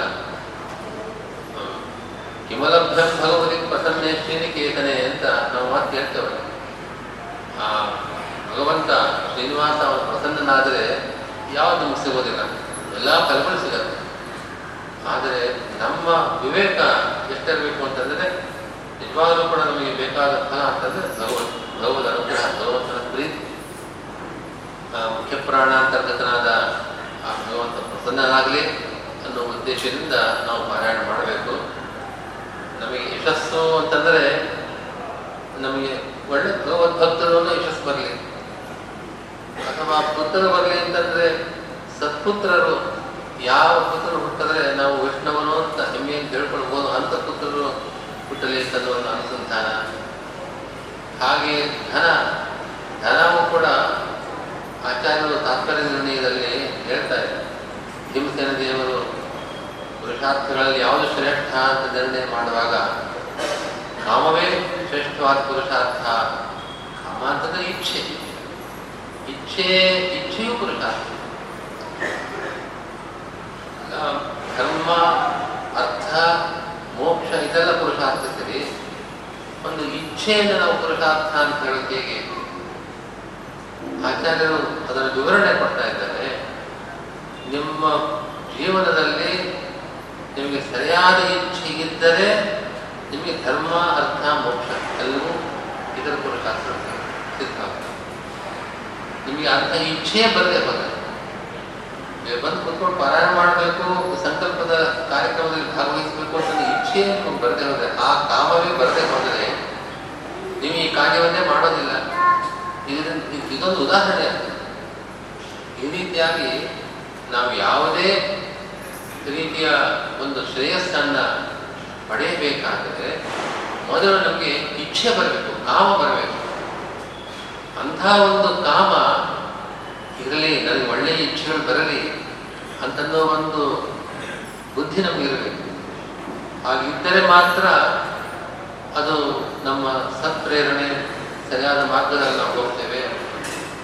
ಆದ್ದರಿಂದ ನಮಗೆ ಒಳ್ಳೆಯ ಇಚ್ಛೆಗಳು ಬರಲಿ ಅಂತ ನಾವು ಬಯಸ್ಬೇಕಲ್ಲ ಪುರುಷಾರ್ಥ ಅನ್ನೋ ಶಬ್ದಕ್ಕೆ ಒಬ್ಬ ಮನುಷ್ಯ ತಾನು ಬಯಸಬೇಕಾದದ್ದು ಪುರುಷೈ ಅರ್ಥ್ಯತೆ ಕೊಟ್ಟ ಪುರುಷಾರ್ಥ ನಾವು ಧರ್ಮವನ್ನು ಸಂಪಾದನೆ ಮಾಡಬೇಕು, ಸಂಪತ್ತನ್ನು ಸಂಪಾದನೆ ಮಾಡಬೇಕು ಅಂತ ನಾವು ಬಯಸ್ತೇವೆ. ಬಯಸಬೇಕಾದದ್ದು. ನಾವು ಬಯಸಬೇಕಾದದ್ದೇನು? ಏನು ನಾವು ಇಷ್ಟಪಡಬೇಕು? ಏನು ಏನು ಬೇಕು ಅಂತ ನಾವು ಕೇಳಬೇಕು. ಅಂದರೆ ಧರ್ಮ ಅರ್ಥ, ಅದರಂತೆ ಕಾಮ ಇಚ್ಛೆ. ಸರಿಯಾದ ಇಚ್ಛೆ ನನಗೆ ಬರಲಪ್ಪ. ನನಗೆ ಅಮಾರ್ಗದಲ್ಲಿ ಹೋಗುವ ಇಚ್ಛೆನೇ ಬಂದರೆ. ನೋಡಬಾರದನ್ನ ಕೇಳಬಾರದನ್ನ ಮಾಡಬಾರದನ್ನ ಮಾಡಬೇಕು ಅಂತ ಇಚ್ಛೆನೇ ಬಂದರೆ ಅಧಃಪದನ ನಿಶ್ಚಿತ. ಅಂಥ ಇಚ್ಛೆ ಬರದೆ ಸರಿಯಾದ ಇಚ್ಛೆ ಬರಲಿ ಅಂತಂದು ನಾವು ನಮ್ಮ ಆ, ಶಾಸ್ತ್ರದಲ್ಲಿ ಈ ಪುರುಷಾರ್ಥಗಳಿಗೆ ಕೊಟ್ಟಿರತಕ್ಕಂತಹ ಮಹತ್ವ ಅದರ ಹಿಂದೆ ಎಂಥ ಒಂದು ಉದಾತ್ತವಾದ ಯೋಚನೆ ಇದೆ ಅನುಸಂಧಾನವಿದೆ ಅಂತ ಅನ್ನೋದನ್ನು ನಾವು ಗಮನಿಸಬೇಕು. ಆದ್ದರಿಂದ ಆಚಾರ್ಯರು ಆ ಭೀಮಸೇನ ರೂಪದಲ್ಲಿದ್ದಾಗ ಏನು ನಿರ್ಣಯ ಕೊಟ್ಟರು. ಸರಿಯಾದ ಇಚ್ಛೆ ಕಾಮಾನದ ಶ್ರೇಷ್ಠವಾದ ಪುರುಷಾರ್ಥ. ಯಾಕೆಂತಂದ್ರೆ ಅದು ಎಲ್ಲದಿಂದಲೂ ಕೂಡ ಎಲ್ಲ ಪುರುಷಾರ್ಥಗಳು ಸಿದ್ಧವಾಗುತ್ತೆ ಅರ್ಥವೂ ಒಂದು ಪುರುಷಾರ್ಥವೇ. ಆ ಅರ್ಥ ಅಂದರೆ ಸಂಪತ್ತು, ಆಧ್ಯಾತ್ಮಿಕ ಸಂಪತ್ತು ಐಹಿಕ ಸಂಪತ್ತು ಎರಡರಲ್ಲಿ ನಮಗೆ ಧನಾರ್ಥಿ ಧನವನ್ನು ಅಪೇಕ್ಷೆ ಪಡ್ತೇವೆ ಆಧ್ಯಾತ್ಮಿಕವಾದ ಸಂಪತ್ತನ್ನು ನನಗೆ ಭಗವಂತ ಕೊಡಲಿ ಅಂತ ನಮ್ಮ ಅಪೇಕ್ಷೆ. ಇರಬೇಕು ಈ ರೀತಿಯಾದ ಅನುಸಂಧಾನದಿಂದ ನಾವು ಈ ಪಾರಾಯಣ ಅನುಷ್ಠಾನ ಮಾಡೋಣ. ಸಂಕಲ್ಪ ಮಾಡುವಾಗ ನಾವು ಜ್ಞಾನ ಭಕ್ತಿ ವೈರಾಗ್ಯ ಸಿದ್ಧಾರ್ಥಂ ಅಂತ ಹೇಳಿದ್ದೇವೆ. ಸಂಕಲ್ಪದ ಅದನ್ನು ಆ, ಅದನ್ನ ಅನುಸಂಧಾನ ಪೂರ್ವಕವಾಗಿ ನಾವು ಹೇಳಬೇಕಷ್ಟೇ ಲೋ ಮನಸ್ಸಿಟ್ಕೊಂಡು ಜ್ಞಾನ ಭಕ್ತ ವೈರಾಗ್ಯ ಸಿದ್ಧಾರ್ಥಂ ಅಂದ್ರೆ ಏನು? ಬರಲಾಗುವುದು ಜ್ಞಾನ ಭಕ್ತಿ ವೈರಾಗ್ಯ ಸಿದ್ಧಿಯಾಗಲಿ ಅಂತ ಒಂದು ನಿಜವಾದ ಕಳಕಳಿ. ನಾವು ಸಂಕಲ್ಪ ಮಾಡಬೇಕಾಗಿರಬೇಕು. ಜೊತೆಗೆ ಲೋಕ ಕಲ್ಯಾಣಕ್ಕೋಸ್ಕರವಾಗಿ ನಮ್ಮ ಮಾತನ್ನು ಸೇರಿದೆ. ಲೋಕ ಕಲ್ಯಾಣ ಎಲ್ಲ ಲೋಕವೆಲ್ಲವೂ ಸಮಾಧಾನದಿಂದ ಶಾಂತಿಯಿಂದಿದ್ದರೆ ನಮ್ಮ ಜೀವನದಲ್ಲೂ ಸಮಾಧಾನ ಶಾಂತಿ ಬರುತ್ತೆ. ಆದ್ದರಿಂದ ಲೋಕ ಕಲ್ಯಾಣವನ್ನು ಅಪೇಕ್ಷೆ ಪಡತಕ್ಕದ್ದು ಮುಖ್ಯ. ಅದರ ಜೊತೆಗೆ ಶ್ರೀ ಸಂಸ್ಥಾನ ಪೂರ್ವಭಿವೃದ್ಧರ್ಥಂ ಅನ್ನೋ ಒಂದು ಅಂಶವನ್ನು ಸೇರಿದೆ. ಈ ಮಠದ ಪೂರ್ವಭಿವೃದ್ಧಿ ಆಗಬೇಕು. ವ್ಯಾಸರಾಯರ ಕಾಲದಲ್ಲಿ ಈ ಆಚಾರ್ಯರ ಪೀಠ ಯಾವ ಮಹಾಕಾರ್ಯಗಳನ್ನು ಮಾಡಿತ್ತು, ಅನಂತರದಲ್ಲಿ ಬಂದ ಪರಂಪರೆಯಲ್ಲಿ ಬಂದ ಇತಿವರೆಣ್ಯರು ಕೂಡ ಮಹಾಕಾರ್ಯಗಳನ್ನು ಮಾಡಿದ್ದಾರೆ. ಅದನ್ನು ನಾವು ಪುನಃ ನಮ್ಮ ಈ ಜನ್ಮದಲ್ಲಿ ನೋಡೋಕೆ ಸಾಧ್ಯ, ಸರ್ವತಃ ಸಾಧ್ಯವಿಲ್ಲದೆ ಹೋದರೂ ಕೂಡ ನಾವು ಆ ರೀತಿ ಆಗಲಿ, ಈ ಮಠದಿಂದ ಒಳ್ಳೆಯ ಕಾರ್ಯಗಳಾಗಲಿ ಜ್ಞಾನ ಪ್ರಸಾರದಲ್ಲಿ ಭಕ್ತಿ ಭಕ್ತಿ ಜನರಲ್ಲಿ ಹರಿಭಕ್ತಿ, ಹಾಗೆ ಮುಖ್ಯಪ್ರಾಣದಲ್ಲಿ ಭಕ್ತಿ, ಜನರಲ್ಲಿ ಜಾಗೃತವಾಗುವಂತೆ ಮಾಡಬೇಕಾದ ಕಾರ್ಯಗಳನ್ನು ಮಾಡಬೇಕಾಗಿದೆ ಅಂತಹ ಕಾರ್ಯಗಳನ್ನು ಈ ಮಠದಿಂದ ಆಗಬೇಕಾದ್ರೆ ನಮ್ಗೆ ಅಂಥ ಒಂದು ಶಕ್ತಿಯನ್ನು ಕೊಡುವಂತ ಮುಖ್ಯ ಪ್ರಾಣದಲ್ಲಿ ನಾವು ಪ್ರಾರ್ಥನೆ ಮಾಡತಕ್ಕಂಥ ಈ ಸ್ತೋತ್ರ. ಈ ಮುಖ್ಯ ಪ್ರಾಣದ ಪ್ರತ್ಯೇಕವನ್ನ ನೋಡ್ತಾ ಇದ್ದೇವೆ. ವ್ಯಾಸರಾಯರು ಏಳ್ನೂರ ಮೂವತ್ತೆರಡು ಪ್ರಾಣ ಪ್ರತೀಕೆಗಳನ್ನು ಪ್ರತಿಷ್ಠೆ ಮಾಡಿದ ನಂತರದಲ್ಲಿ ಉತ್ಸವ ಮೂರ್ತಿಯಾಗಿ ಇದನ್ನು ಇಟ್ಕೊಂಡಿದ್ದರು ಅಂತ ನಾವು ಕೇಳ್ತೇವೆ. ಎಲ್ಲ, ಆ, ಪ್ರಾಣ ಪ್ರತೀಕೆಗಳ ಅಂಶಗಳನ್ನು ಆವಾಹನೆ ಮಾಡಿ, ಪ್ರಾಣ ಪ್ರತಿಷ್ಠೆ ಮಾಡಿ ಇಟ್ಕೊಂಡಿದ್ದರು. ಹೀಗೆ, ಹೀಗಾಗಿ ಯಾವುದೇ ಕಾರ್ಯಕ್ರಮಕ್ಕೆ, ಯಾವುದೇ ಸಂದರ್ಭದಲ್ಲಿ ಇದನ್ನು ಜೊತೆಗೆ ತೆಗೆದುಕೊಂಡು ಹೋಗತಕ್ಕಂಥ ಒಂದು ಪದ್ಧತಿ ಮಠದಲ್ಲಿದೆ. ಸಿಗೋದು ಇದು ನಮ್ಮ ಮಠದ ದುರವಸ್ಥೆಗೆ ಒಂದು ಸಂಕೇತತ್ವವಾಗಿದೆ. ಮೊನ್ನೆ ನವರಾತ್ರಿಯಲ್ಲಿ ಇದ್ದಾಗ ಕೆಲವು ಭಕ್ತರು ಬಂದು, ಇಲ್ಲ, ಹೀಗಿರಬಾರ್ದು, ನಾವು ಪ್ರಯತ್ನ ಪಟ್ಟು ಸೇವೆ ಮಾಡ್ತೇವೆ ಅಂತ ಅವರು ಪ್ರಶ್ನೆಯಿಂದ ಕೇವಲ ಐದು ದಿವಸಗಳ ಕಾಲದಲ್ಲಿ ಈ ಕೆಲಸವನ್ನು ಮಾಡಿಸ್ಕೊಟ್ರು ಈ ಕೆಲಸ ಆದದ್ದು ತಿರುಪತಿ ಶ್ರೀನಿವಾಸರ ಸನ್ನಿಧಾನದಲ್ಲಿ